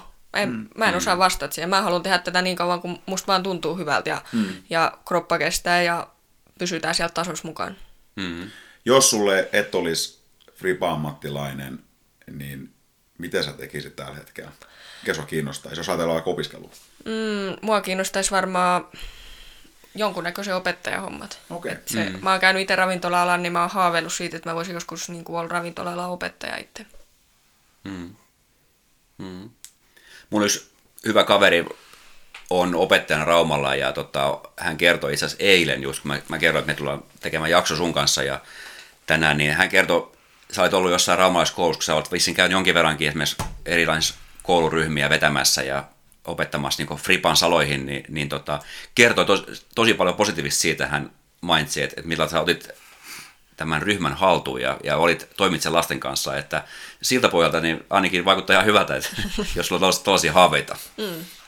Joo, mä tykkään tosi paljon lasten ja nuorten kanssa tekemisissä ja, ja opettaa heitä. Et, et se on niinku, ja on, on siis käynyt ihan sijaistamassa niinku yläasteellakin ko- kotitalouden tunneilla ja välillä liikuntaa. Et se on ihan semmoinen niinku, tavallaan sydämen asia ehkä enemmänkin. Joo, loistavaa. Tota, mihin frisbeegolf niin lajina voisi kehittyä tulevaisuudessa? Öö, enemmän siihen ammattimaisuuteen, mihin mennään koko aika. Että et mentäisiin enemmän sen golfin jäljissä ja isommat sponsorit, isommat markkinointi, kaikki tämmöinen. Ja sitten niin kuin just sen valmennuksen saralta, että et olisi enemmän sitä tietotaitoa ja, ja olisi enemmän niin kuin vaikka tämmöisiä ryhmiä, missä opetellaan. Niin kuin on kaikkea uimaseuraa, palloiiroi, mm. kaikkea tämmöistä. Että frisbeegolfissa ei ole vielä kauheasti, niin kuin, mm. se seuratoiminta on kyllä, mutta ei ole niin kuin semmoista valmennusta ihan hirveästi. Mm. Et ehkä ne on semmoisia asioita, mitä mä näkisin, että et niinku frisbeegolfissa tarvitsisi vielä kasvaa aika paljon. Mm. Voisiko se olla mahdollista, että nyt kun sulla alkaa aina tämä off-season tällä loppuvuodesta, niin tämä voisi olla vaikka niin kuin Henna Blomruusin Fribagolf-kouluja, junioria. Varmasti joskus tulevaisuudessa ei ole niinku mahdoton idea. Mm-hmm. Että jos vaan aika ja resurssit riittää, niin totta kai tulevaisuudessa ehkä. Olisiko muuten jossain ollut joku tämmöinen lukio, missä, siis Harjavalasta jossain, olisiko ollut tämmöinen kaavailu, että siinä olisi tullut tämmöinen joku kouluryhmä, mikä olisi rakentunut sen fri, fripaamisen ympärille. Tässä ihan just joku vuosi sitten tai joku tämmöinen, mutta se ei tarvinnut koskaan toteutua, mutta tämmöinen kaavailu oli siis tässä ajatuksena siitä, että mitä, mitä fripa voisi olla. Niin kuin, mutta tota, ehkä jos tulevaisuudessa se on urheilulaji, jota voi lähteä niin pelaamaan esimerkiksi vaikka Jenkkeihin yliopistoon. Joo, toivottavasti, mm. niin kuin ehdottomasti toivottavasti. Mutta niin, ehkä tässä on vaan se, että kun tämä ei niin kuin, Jenkeissähän kaikki urheilu loppuu koulun jälkeen. Mm. Eihän siellä kaikki harrastukset tapahtuu koulun kautta, niin se on tässä frisbeegolfissa hyvä, että, että on niin kuin irrallaan koulusta, että, että on kaikille mahdollinen. Mm. Tuossa mutta kun sanoit, että kaikille mahdollista, niin just tämä Nokian kisojen aika, kun sitä Suomessa niin uutisoitiin ja sieltä tuli liikkuvaa kuvaa paljon, niin en tiedä, onko se Twitterissä? En ole. Joo. No Twitterissä oli niin keskustelu, siellä oli paljon niin urheilutoimittajat ja erilaiset urheiluihmiset, eli seurojen edustajat, niin, niin aika paljon sieltä nousi esiin, että, tässä on niin kuin moni laji tällä hetkellä kattoo kateellisena, tota, että just miten paljon se nuoria lapsia. Ja jos sä menet nyt itsekin tuon ihan mihin vaan niin kuin kentälle, Raumallekin, niin tosi paljon siellä on lapsia ja nuoria, jotka pelaa. Matala kynnys on tietysti mm. aloittaa, se on, niin kuin, ei tarvitse periaatteessa kun ne kolme kiekkoa tai yksi kiekko, siitä lähtee liikenteeseen, ei ole varausmaksu, ei ole sitä niin kuin iso kynnys. Ajatellaan, että vaikka kun jääkiekko, niin, niin alkaa mm. energiakustannukset nousee, niin alkaa olla niin kuin kipukynnys vaikka iso lapsiperheelle, että voiko kaikki lapset edes harrastaa niin kuin samaan aikaisesti jotain urheilua, ne alkaa kaikki, niin kuin, jokaisesta tulee niin kuin sitä rahaa, niin siinä on se iso juttu, mutta ehkä se ammattilaisuus sitten myös sekin, että varmaan Fripassakin jossain vaiheessa pitää kuitenkin joku se niin kuin ansainta mekaniikka olla esimerkiksi niin seuroille, jos ne haluaa alkaa kehittää juniorivalmiusta, jostain ne tarvii rahaa, ja jolle sitä rahaa tuu kyllä, jolle niin kuin, että tarvitsi kenties joku pääsymaksu tai joku tai kuukausimaksu tai mikä homma se sitten olisi, mutta mut varmaan se laji tulee niin kuin näyttämään, että mihin se kehittyy tässä. Mutta todella paljon on näyttää niin kuin potentiaalisia suuntaan, että nuoret tykkää. Joo, ja mä, niin kuin, sä mainittitkin tuossa sen, että tämä on matalan kynnyksen laji, ja mä aina niin kuin puolesta puhunut senkin puolesta, että, että ei kaikilla perheillä ole niin kuin ihan mm. hullui summia laittaa siihen mm. harrastukseen. Ja tämä on mm. semmoinen, että, että, toi, että sä et tarvii ihan, tämä on tosi matalan kynnyksen homma, että sä et tarvii sitä, sä tarvit vaan, et välttämättä edes seuraa sinne. Sä voit mennä yksin sinne mm. ja sä et tarvi niinku hullui summia siihen, että sä voit olla maailman paras pelaaja. Mm. Se vaan riittää, että sulla on halu ja niinku tietoa hiukan, että millä sä treenaat. Sä vaan teet sitä, niin sä oot yhtäkkiä, voit olla ihan älyttömän hyvä. Mm. Mm. Muuten tosta, tosta kun, tota, kun sä oot itse aloittanut niin, niin kuin tosissaan, niin sä oot ollut kuitenkin sit, mainitsit tuossa alussa, niin, niin onko siellä nyt tullut niin kuin sitä sukupolvea, jotka on niin kuin, tiiäks, ihan nassikasta asti heittänyt, että nyt alkaa tulla niin ammattilaiskentin näkymään, että, että sellaisia, tiiäks, periaatteessa koko ikänsä heittänyt, ei tehnyt mitään muuta. Öö, no, ei välttämättä ihan älyttömästi vielä semmoisia, ketkä on niinku ihan pienestä pitäen, niinku mm. niinku suomalaisia ainakaan, mutta et kyllä niinku rupeaa tulee. Et niinku, tietysti mä en näe ihan kauheasti, mitä Junnu kisoissa tapahtuu, mm, tai sitten amatöörikisoissa, mä oon niin paljon tuolla, tuolla niinku maailmalla, niin mä en näe, mitä siellä tapahtuu mm. välttämättä. Niin mä en osaa tuohon ihan niinkään vastata, mutta niinku tuolla Jenkeissä ihan maailmankärjessä, niin siellä on kyllä siis, Jenkeissähän laji on ollut niin pitkään, että mm. on ollut sellaisia, ketkä on syntynyt se kiekko kädessä. Mm. Mm. Mutta et, et niin. Mut kyllä tulevia vuosia saatossa, niin ihan varmaan tulee olemaan semmoisia, ketkä on niin kuin pienestä pitäen tehnyt tätä. Mm. Tuossa oma nuorempi poika on 16-vuotias ja, ja tota, tiedän hänen sitä niin kuin ikäpolvestaan, kun jonkin verran kun kentillä on itsekin käynyt, käynyt heittelemässä, niin näkyy, että tuommoiset 16-vuotiaat pojat on jo tosi hyvätasoisia pelaamaan sitä, niin tota, e, e, luuletko sä, että, että nyt alkaa olemaan ihan semmoisia niin ton ikäisiä nuoria, tuossa niin kuin yläaste lukioikäisiä nuoria, jotka niin miettii, että, että tostakin, tuosta frisbeegolfista voisi tulla mullekin niin elanto ja jonkinnäköinen ammatti tai ainakin tuonne niin jonkinnäköinen vahva tuki mun elämään esimerkiksi. Joo, todellakin näen, että, että niin on tosi paljon ihmisiä, ketkä niin kuin, kenellä on tavoitteet frisbeegolfin suhteen ja mulla on tosi paljon ystäviä, ketkä niin kuin treenaa oikeasti ja haluaa kehittyä ja käy kilpailuja kiertämässä ja on ne niin kuin, tavoitteet korkealla. Ja tosi paljon on kuullut myös niin kuin, naisheittäjistä niin kuin lähipiiristäkin, että, että hei, mä haluan olla niin kuin, oikeasti tosi hyvä tässä. Mm-hmm. Että kyllä, sitä, niin kuin, kyllä mä kuulen sitä tosi usein nykyään. Millaisia vinkkejä sä voisit antaa tämmöiselle nuorille tai tämmöiselle, jotka haluaa mennä niin lais eteenpäin ja oikeasti niin kuin, tehdä sitä vähän jo tosissaan? No, oikeastaan vaan sitä, että, että että et älä pelaa pelkästään niitä kierroksia, vaan mene kentälle ja harjoittele niitä, sitä tiettyä heittoa niin kuin paljon toistoa sille. Ja, ja sitten se, että et kun sä meet sinne kilpailuihin, niin ei aina voi sujuu. Että se voi aina olla niin kuin paras. Ja se sun pää, pääpeli ja niin kuin, psyykkinen peli, niin se kehittyy siinä ajan myötä, että ei saa niin kuin, heittää sitä kirvestä kaivoa niin kuin, heti. Mm. Et kaikki tulee kyllä aikanaan, kun jaksaa tehdä töitä sen eteen. Mm. Palataan vielä tuohon edelliseen kysymykseen, niin Oletko sitä mieltä, että Fripa kannattaisi mahdollisimman pitkään ainakin pitää kiinni siitä tavallaan ilmaisuudesta siinä mielessä, että kentälle meneminen on ilmasti, niin ei tarvitse varata aikaa, vaan siinä mennään silloin, kun on vaan mahdollista. Niin, tai siis, että vaan sinne alat pelaamaan. Mun mielestä joo, että tosi paljon on niinku tullut näitä näitä maksullisia ratoja. Okay. Ja mun mielestä... Onko Suomessakin? On, on. Okay. Siis ihan tässä lähin on varmaan toi, olisiko Green Disc Golfi vai niin siellä uuden kaupungin niin, lähellä? Tai siellä, siellä, joo. Okay. Niin siellä on, ja mun mielestä on, siis se on, tällä hetkellä se on sun valinta, että meneekö sä ilmaiselle radalle vai mm. tämmöiselle maksulliselle, kun maksullisia on niin vähän.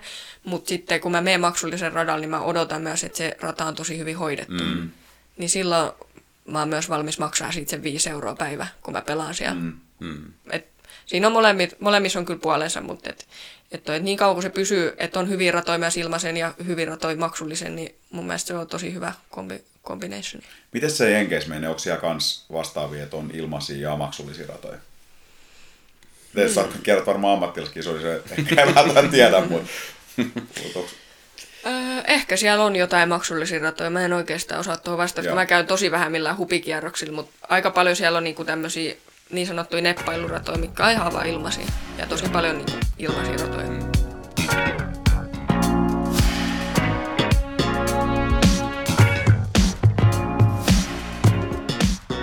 Yes. Hei, meillä on tullut myöskin tota, muutamia kuulijakysymyksiä sulle. Ja tota, tää, ei- tässä on tässä ehkä vähän mielipideasioita, mutta mä sanon tästä nyt ensimmäisen esimerkiksi. Mm. Tässä kysytään tästä, että, että mitä mietitään Rauman ratojen ylläpidosta? Onko Uotila lopullisesti tuhon tuomittu DGP, eli tuon, mikä se on tämä, tämä Pohjoiskehän radan valmistumisen johdosta?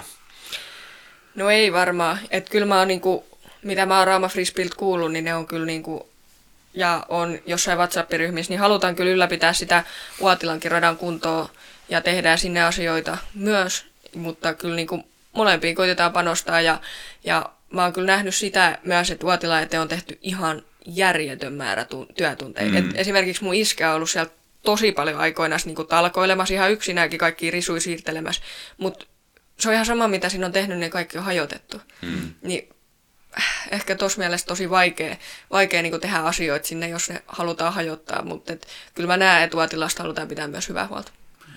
Ja mitkä on sun top kolme eli niin kuin lempikentät ja miksi? Mä sanoisin, että Tammisaaressa on yksi rata. Et mä oon jo niin pienestä pitäen, mä oon pelannut mun ensimmäiset SM-kisat siellä 2013 ja se on niin esteettisesti niin hieno se rata, että se ei ole mitenkään vaikea, mutta jotenkin mä nautin, kun mä pelaan siellä. Ja sitten täytyy sanoa tietysti toi Pohjoiskäärata, että se on kyllä se on kyllä tosi hieno ja nautin siitä, että se, se saa, tai saa pelata siellä niin kuin päivittäin, jos mä vaan haluan. Ja sitten Tampere, Tampereen tämä Disc Golf Center, niin se on yksi, tai varmaan Suomen vaikein rata, mutta silti todella hyvä. Mm. Tässä on kysymys siitä, että, että tota, just tuossa, mitä sä sanoitkin äsken siitä, että ratoja niin kuin laiminlyödään, että siellä roskataan ja sitten rikotaan paikkoja, niin onko se sun mielestä niin kuin yleistä, onko se vähentymään päin nyt, kun pelistä on tullut suositumpaa, että onko se kulttuuri tavallaan jo kehittynyt, vai onko se vain jonkun tietyn alueen juttu? Et esimerkiksi Uotlassakin välillä näkee ainakin joskus, että, että siellä on aika paljon roskia heitty ja roskiksia niin levitelty sinne, että semmoista vähän tyhmää niin ilkivaltaa tehty, niin että onko se vain joku alueellinen juttu vai onko se sitten Niin mä väitän kyllä, että voi olla siis nuoria, ketkä menettää hermot sen huono heiton takia, että sen takia ajoitetaan paikkoja, mutta mut kyllä siinä on paljon muutakin, että kyllä mä väitän, että se on aika paljon myös alueesta kiinni, että missä mm. rata on. Että välillä kun menee jonnekin, niin sä näet, että rata on niinku ihan järjettömän huonossa kunnossa, vaikka tämä on ollut täällä näin kauan, että miten se olisi mahdollista. Mm. Mutta kyllä mä väitän, että siinä on jotain vaikutusta sille, että missä se rata on. Joo.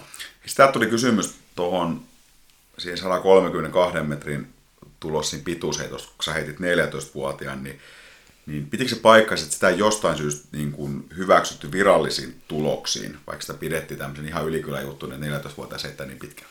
Joo, se, mä en heittänyt sitä missään virallisessa kisassa, kun siihen aikaan ei oikein ikinä järjestetty virallisia kisoja, mm. niin ei, ei ole missään virallisissa kirjoissa kansissa tätä. Okei. Okay. Sitten tähän jatkuu näin, että, että, että tota, näitä kotimaiset kärkiheittäjät, että nämä on niin nuorisoisten keskuudessa ihan niin rokkitähtiä, että osa ei voi käydä, käydä tota, niin kuin suosittu aikojen reenaamassa, koska aika menisi nimmareihin ja kuvien ottamiseen. Onko lajissa tosiaan noin kova fanittaminen? On, ihan järjettömän kova fanittaminen. Ja kyllä tiedän siis, että on ihmisiä, ketkä ei voi mennä siinä radalta tai ainakaan pistää mitään Instagram-storya sieltä, kun sä oot siellä radalla paikan päälle, että se voi ykkösväältä laittaa, että hei nyt mä lähden kierrokselle täällä, koska sitten kun sä pääset ysivällä, niin siellä on sata ihmistä odottamassa sua. Että joo, kyllä toi pitää paikkansa. Onko sun sama, kun mun Eki Aaltokin sanoi, että hän ei enää laita tota, omiin kiekkoihin oman nimeä ja puhelinnumero? Ai. ei ole. Ei ole. Kyllä mulla on ihan oma nimi ja puhelinnumero siellä. Et, et okay. Mä toivon, että se tulee takaisin, jos mä hukkaan sen. Et mä hukkaan, oon niin kuin tällä hetkellä hukannut niin vähän kiekkoja, että et ei mun puhelinnumero nyt pitäisi päätyä väärin käsiin. jos sä muuten hukkaat kiekkoja, niin saako sä Innovalta uuden ilmoitteeksi vai, vai tota, sä ostamaan niitä? Joo, siis mä sain Innovalta just niin paljon kiekkoja kuin mä haluan ja okay. tarvitsen. Loistavaa. Aivan mahtava keskustelu ja, ja kuulla sun, sun elämästä ja sun, sun niin urheilijaurasta ja tästä sun kaikesta, mitä sä tällä hetkellä teet. Elät omaa unelmaasi. Kiitos huikean paljon, Henna Blumlus, että tulit meidän vieraaksi. Kiitoksia. Kiitos munkin puolesta paljon ja, ja paljon tota, ja tsemppiä off-seasonille ja, ja tota, kaikkea hyvää talvea sulle. Kiitos paljon. Kiitoksia.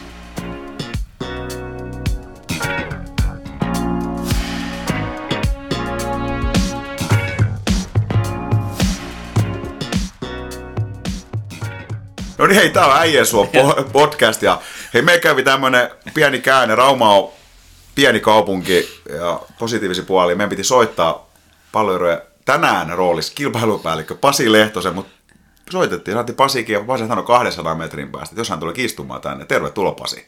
Kiitos, kiitos. Ja hei, tuossa onnittelut toisen rooli, eli junior-valmentaja, hieno Kai Palman turnaus ja tuliko se kutossia sieltä?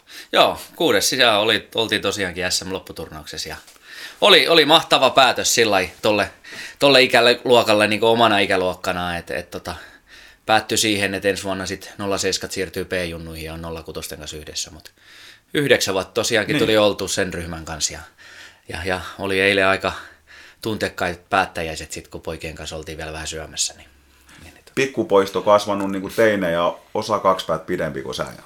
Näinhän se on, joo.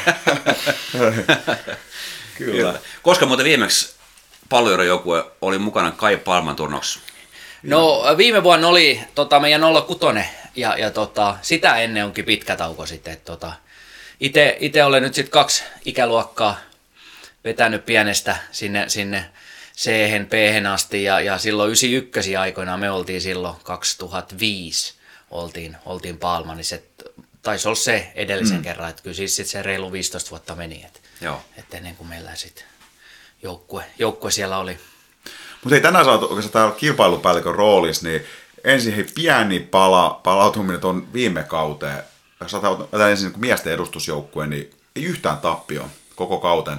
Tästä Teemu kanssa puhuttiin alkuun, niin, niin kuin laji kuin laji, sairataso kuin sarjataso, niin se on kova suoritus. Yhtään tappio koko kauten. Miten sä oot, miten sä oot niin kuin, mitkä ne sun mielestä mahdollisesti ne suurimmat tekijät siihen? No varmaan se ei ole yhtä, yhtä syytä, mutta, mutta tota, se on se kokonaisuus, että et, se tekemisen taso vaan oli, oli siellä niin päivittäin niin, niin laadukas toho, toho sarjaa, että et, et, et huononakin päivänä, sit, sit kun ei ihan kaikki ollut vireessä, niin silti pystyttiin niin aina voittamaan. Mm-hmm. Et, et kyllä se sieltä sit treenikentältä sit kuitenkin lähtee. Ja tietenkin sitten joukkueen rakentamisvaiheessa niin saatiin sopivia ja hyviä pelaajia, niin, niin kyllä siitä se varmaan se löytyy se, se mm. suurimmat se, tota, syyt, miksi, miksi sit voitettiin jokainen peli. Tuossa kun näitä sopivia pelaajia, niin muista olisiko se ollut pitsyä spesiaali, kun mä näin tuon palloirojen kasvati Aleksi Lalli, joka nykyään, nykyään tuolla hoiko-organisaatiossa on pyörinyt, niin, niin häneltä vaikka se nopeat analyysit pelistä, niin hän mainitsi saman tien, että, että hieno katsoa, miten, miten tota Elias Ahde niin kuin liikkuu siinä niin kuin boksin sisällä tai siis tarkoittaa sitä, että miten se pystyy irtautumaan puolustajasta. Se muutama askel kaksi irti ja siitä maali. Ja kun itsekin kiinnittää huomio siihen, niin siinähän on kyllä erittäin hyvä. On, eli se on, on boksissa hyvä ja, ja, ja tota, ehkä tuohon noin aikaisempaan nyt semmoisen lisäyksen, että et kun Kimmon tuntee, millainen valmentaja hän on, mm. niin, niin se ensimmäinen kolmosen kausi, missä ei sit noustu, niin mm niin Kimmo haluaa pelata pallohallinta jalkapalloa, mm. mutta se, se isoin muutos tuli siihen kuitenkin siihen pelitapaan, että et hän näki, että minkä tyyppisiä pelaajia oli, ja sitten pikkasen suoraviivasti sitä, mm. että riston jälkeen lähdettiin nopeammin selusta, ja sitten kun sulla on jalkasta ahdetta, virtasta, jolloin mm. jalat on, on nopeat, niin niin kyllä se sitten oli myös sit se, se niinku yksi ratkaisemmista tekijöistä, että et tavallaan Kimmo vähän tinki sit omasta ajatusmaailmasta mm. sen, sen vuoksi, että tulee niitä voittoja sitten sit enemmän tai todennäköisemmin. Ja, ja tota, kyllä se oli mun mielestä semmoinen niinku pelillisesti ratkaiseva tekijä siinä. Joka pelissä mm. käytännössä laidot tuli maalipaikkoja siihen monta. Joo, ja sitten kun on ahteen tyylinen niin. tai, tai tasoinen viimeistelijä, niin, niin kyllä se sitten vaikea oli sitä puolustaa. Että, tota. Hei, mikä sun mm. mielestä, oliko siinä kauden aika semmoisia niin kuin niin kuin kulminaatiopistet. Musta tuntuu, että se koko, niin kuin, ainakin loppu kolmannes, niin oli jo sillä että se oli niin kuin selvä, että, että muilla oli ehkä jo vähän ilmat pihaa siinä vaiheessa, että nämä katsottiin sitten, että miten muissa, muissa lohkoissa, mutta tuleeko sulle jotain sellaisia kulminaatiopisteet, että, että milloin se niin kuin tavallaan käännettiin ja puhallettiin niitä ilmoja pois. mutta on ainakin yksi peli mielessä, se Åland kotipeli, missä noustiin niin kuin 2-0 takeista vielä voittoasti. No itse asiassa siinä oli vastaavia pelejä muutama muukin mm. muistaakseni, eli, eli kyllä ne aina sit kun sä, sä olet ahdingos ja pystyt ne kääntämään, niin, niin tota itsekin joskus semmoisessa joukkueessa ollut valmentajana, niin kyllä ne, ne niin kasvattaa ja, ja, ja vahvistaa, vahvistaa sitten. Että tota, kyllä mä näen kanssa, että ne, ne ottelut, että, että se sarja loppu oli semmoista, huomasi, että osa, tai me karattiin, niin osa, osa vastustajasta sitten vähän niin kuin lainausverkessä oli luovuttanutkin mm, jo. Mm, sitten, mm. Tota, Että, että, Mutta mut kyllä ne niinku semmoiset tiukat pelit, kun pystyt kääntämään ja vielä ottelun lopussa tulee ta- tappioasemasta voittoon, niin kyllä ne on ollut niitä varmaan niitä kulminaatiopisteitä sitten. Jos yksilössä muuten vielä viime kautta, niin Elias Ahteen lisäksi niin omissa papereissa Halmisen Jami oli, oli ehkä, sit, jos pitäisi joukkueen paras valita, niin Ahteen maalimäärä ei voi sivuttaa, mutta Jami olisi siinä aika liki. Jami veti hyvän kauden ja, ja me ollaan nyt, kun aina kun joukkueet oltaan nyt rakennettu tällekin kaudelle, kun lähdetty, niin va- lasketaan aina semmoisen tietynlaisen kehityspotentiaalin mm. varaan myös. Ja Jami kuuluisi niihin, että et, tota, oli potentiaali tulla hyväksi pelaajaksi ja nyt Jami osoitti, että et kolmosessa oli niinku ihan elitti. Mm. Et, et nyt hänen kanssaankin kun jatkosta keskusteltiin, niin sanoin hänellä vaan, että olisi mielenkiintoista nähdä, että et pystyykö pelaamaan samalla tasolla niin kakkosessa. Et kakkonen mm. on kuitenkin kovempi kuin, kuin kolmennen. Et, et, tota. Mutta oli muitakin. Aaro Salonen parans edellisen kauteen, niin kuin huomataan, Ahde oli vahva. Öö, no tasaisen varmoi pelaajia oli Pap, Arvela, Ohvo pelasi ihan, ihan vahvan kauden. Et kyllä siellä oli monta, monta onnistujaa, eikä oikeasti hirveästi niin ketään pettänyt. Mm-hmm. Et, et siinä mielessä niin, niin, niin, ihan, ihan kokonaisuudessa hyvä kausi monella pelaajalla. Kyllä. Missä, missä vaiheessa ollaan tällä hetkellä tulevaa kautta ajatellen niin pelaajia? No nyt on seitsemän sopimusta ensi kauteen ja, ja, ja tota, neuvottelut käy ko- kovana nyt, että et, et, tälläkin viikolla on onko kahdeksan neuvottelua ollut ollut ja, ja, ja tota, sopimustarjouksia sitten lähtee pelaajille ja, ja jatketaan niitä, niitä keskusteluita. Et kova vauhti etenee. Seitsemän, eli muutama uuskin on tehty sitten viime kauden niistä, ketkä jatko. Joo. Joo, kyllä. Niistä ei vielä hihkuta sitten enempää. Niin. Ei vielä. Hei, tota, yksi tämmöinen varmasti, joka on kerättänyt paljon keskustelua, missä säkin kommentoinut päävalmentajan vaille. Molempilla edustusjoukko valittiin sinänsä niin kuin nuoret kaverit, Grasso toki nyt niin kuin kauan jo valmentanut, mutta mut tota noin, niin haluatko sä vielä, vielä kuulijoilla jotenkin perustella niitä valintoja? Entä mitä sitten, kun oli Länsi-Suomesta ne analyysi, niin mitä ajatuksia sinusta herätti tästä toisesta totuudesta tämän valintojen taustalla? No jos, jos aloitetaan siitä, siitä toisesta totuudesta, siinä, siinä oli, oli siinä asioita, jotka, jotka oli mun mielestä virheellisiäkin, Joo. koska tiedän, tiedän itse, kun niitä asioita hoidan, mutta mut tota, se on lehtimiehen tehtävä kirjoittaa mm. sillä, että et, tota, se kiinnostaa. Mutta tota, sitten siinä oli, oli totuus se, että et ylipäätään meidän edustusjoukkueet molemmat niin, niin, niin tarvii, tarvii resursseja lisää. Mm. Ja se oli, se oli mun mielestä ehdottoman hyvä, hyvä viesti toimittajalta, että et, tota, kyllä se nyt kun taas lähdetään kakkodivisiona tai naisten ykködivisiona joukkuetta kasata, kasataan tässä, niin, niin, niin se, että kun pelaaja tulee ulkopuolelta tai, tai me halutaan, että joku oma pelaaja pidetään, niin kyllä meillä semmoista, tai pitää olla resursseja pitää, mm-hmm. pitää sitä. Et ei me nyt pystytä ammattilaissopimuksia tarjoamaan, mutta mut se, että jotain pientä porkkana pitäisi pystyä tarjoamaan. Et siinä mielessä niin, niin tarvitaan euroja kyllä, kyllä molempien edustusjoukkueiden toimintaa lisää. Mutta Krassosta eh, meidän, meidän strategian mukainen, että ei me mitään olla niin salailtu, että et, niin, niin, se on totuus, mitä on annettu, annettu lehdistöön ja tietenkin aika paljon peilaan sitten kaikkiin näihin mun valintoihin niin omaakin kokemuksia niin valmentajanakin tässä mm. tapauksessa, että et samanlainen mä olin silloin 30 kun mut valittiin kakkodivisiona päävalmentajaksi mm. ja, ja tota, mm. ihan samanlaisia ennakkoluuloja, että et nyt tullaan junioreista – tuommoinen pikkupoika tulee edustusjoukkueeseen ja, ja siinä sitten oli itse viisi vuotta. Viisi vuotta. Et, et, tota, totta kai se on rohkea päätös ja totta kai aina kun tulee nuori, nuori sillä kokematon, niin, niin siinä, on, siinä on riskitekijöitä. Mutta mut me halutaan myös kehittää valmennuspuolella huippuosaajia, niin ei ne kehity, jos ei me anneta niillä vastuullisia tehtäviä. Mm. Et, tota, et, et sitten aika näyttää, että oliko se oikea vai väärä, väärä valinta, mutta mut itse henkilökohtaisesti uskon, että, et me tullaan pärjäämään Krasson johdolla kakkosessa ihan hyvin. Ja siihen tähän analyysissä palataan, niin ehkä kun ajatellaan, niin ainahan kun päävalmentaja valita, siellä on muita vaihtoehtoja. Ja joku maksaa enemmän kuin toinen, sekin on ihan selvä asia. Sitten joutuu vaan punnitsemaan, että mihin kannattaa laittaa rahaa ja, ja miten ne muut, mit, mitkä painaa siinä tavallaan niin kuin päätöksessä. Mutta siinä jotenkin siellä kirjoitettu, että että jos joku muu olisi sanonut kyllä palloiroille, niin Grasso ei valmentaisi. Jotenkin näissä oli muotoiltu, niin pitääkö se nyt niinku paikkaa? No se ei pidä kyllä niin. paikkaa. Kyllä, se oli, kyllä se oli meidän valinta, mm. valinta hänelle. Että tota, et, et, ei, ei, ei se sitten loppupeleissä ollut rahasta kiinni. Mm. Et, et, et, kyllä me halit, ha, haettiin sopivaa valmentajaa ja meidän mielestä jolle oli, oli sopivin valmentaja mm. nyt tähän paikkaan. Onko muuten kakkostivari joukkueelle järkevää olla täyspäiväistä valmentajaa? No mun mielestä öö, ei.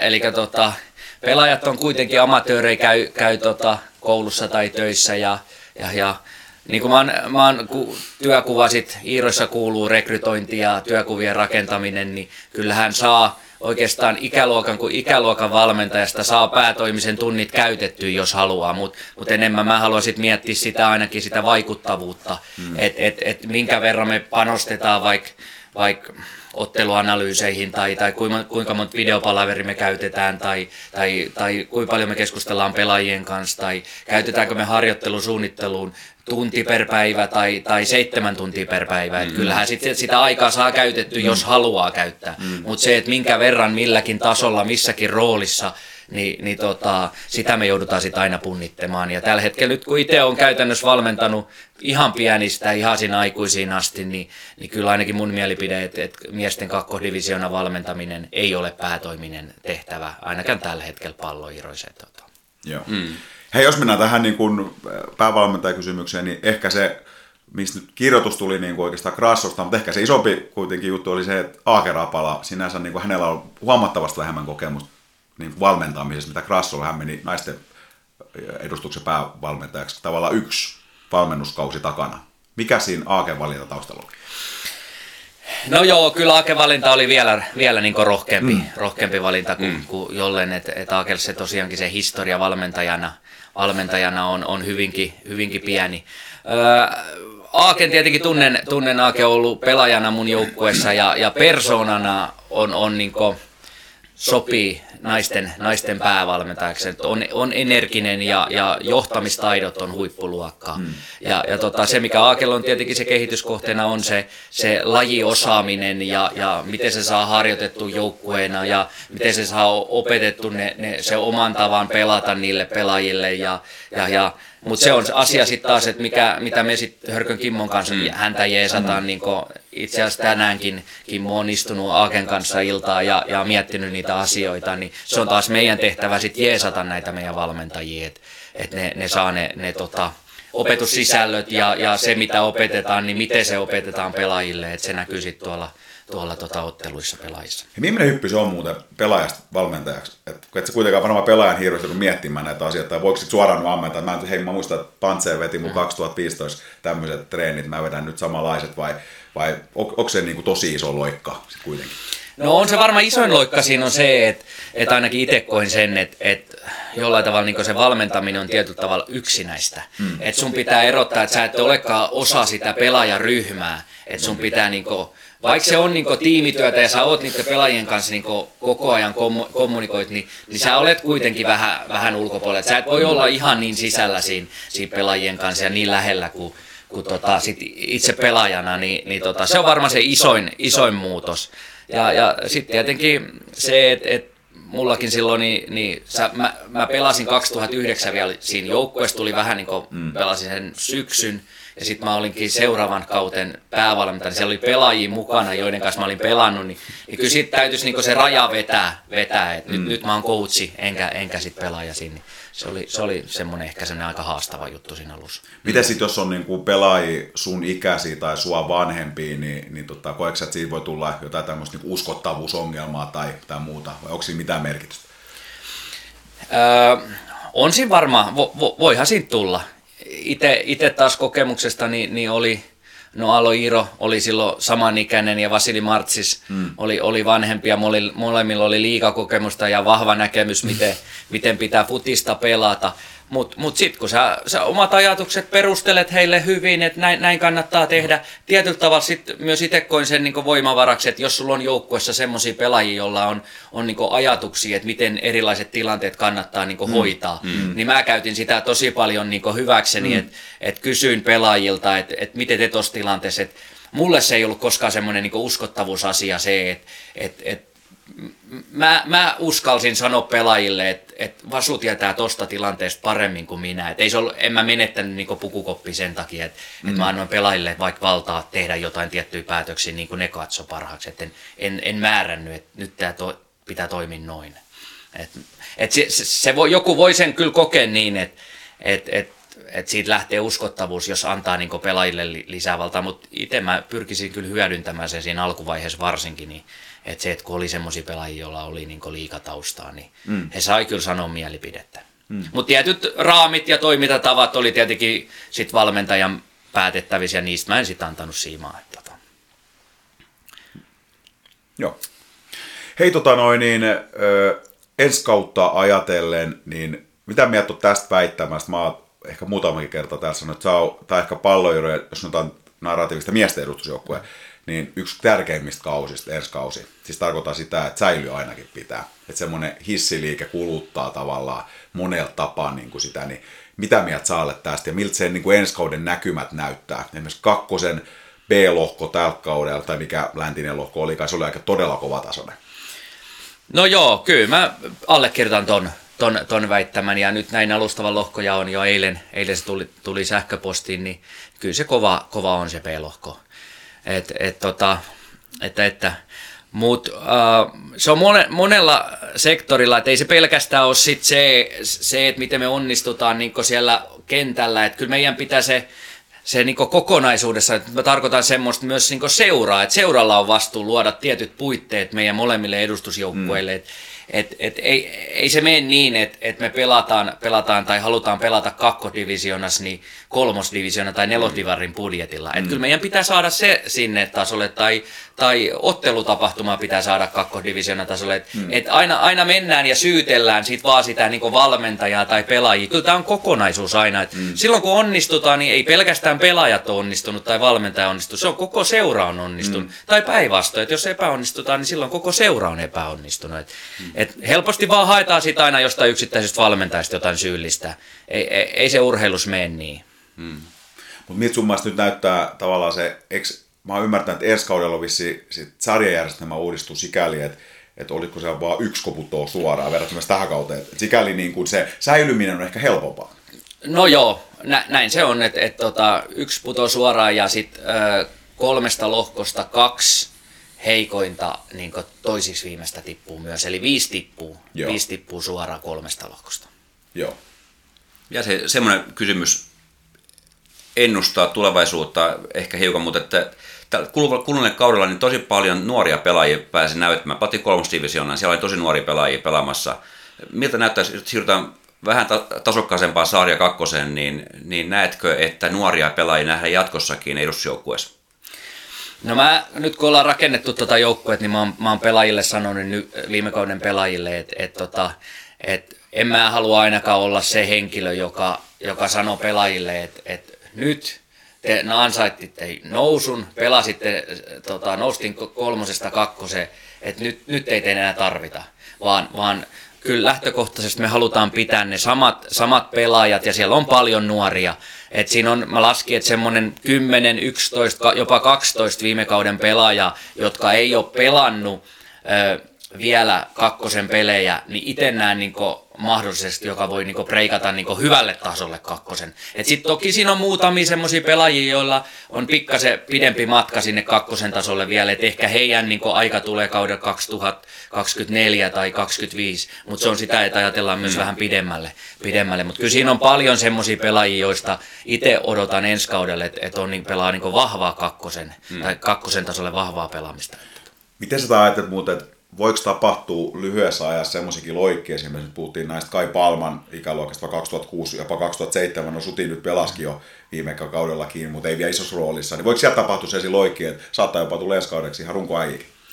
Voi, ja, ja sitten voi, voi, tota, voi tapahtua niinku isompiakin juttuja. Muista itse äh, oli, oli ykkösen, ykkösen, en muista kausta, olikohan 95, kun Raumalla pelattiin GPKta vastaan ja ja, ja tota, ihmettelin, kun vastustaja sai vaparia.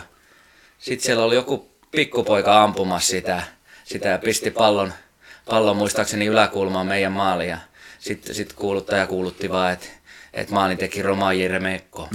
Ja, ja ei, ei mennyt kuin vuosi, niin poika, poika pelasi maailmalla. Et, et, tota, et tämmöisiäkin tarinoita on sitten, että et kyllähän siellä voi niinku, yhdessä kaudessa voi tapahtua, tapahtua mitä vaan. Et, et, tota, että, että voi ottaa niin isompiakin steppejä. Tietenkin yhden sarjan sisällä, mutta joku voi vetää hyvän kauden kakkosessa, niin, niin se voi päästä vaikka liikaan et, et, tota, seuraavaksi kaudeksi.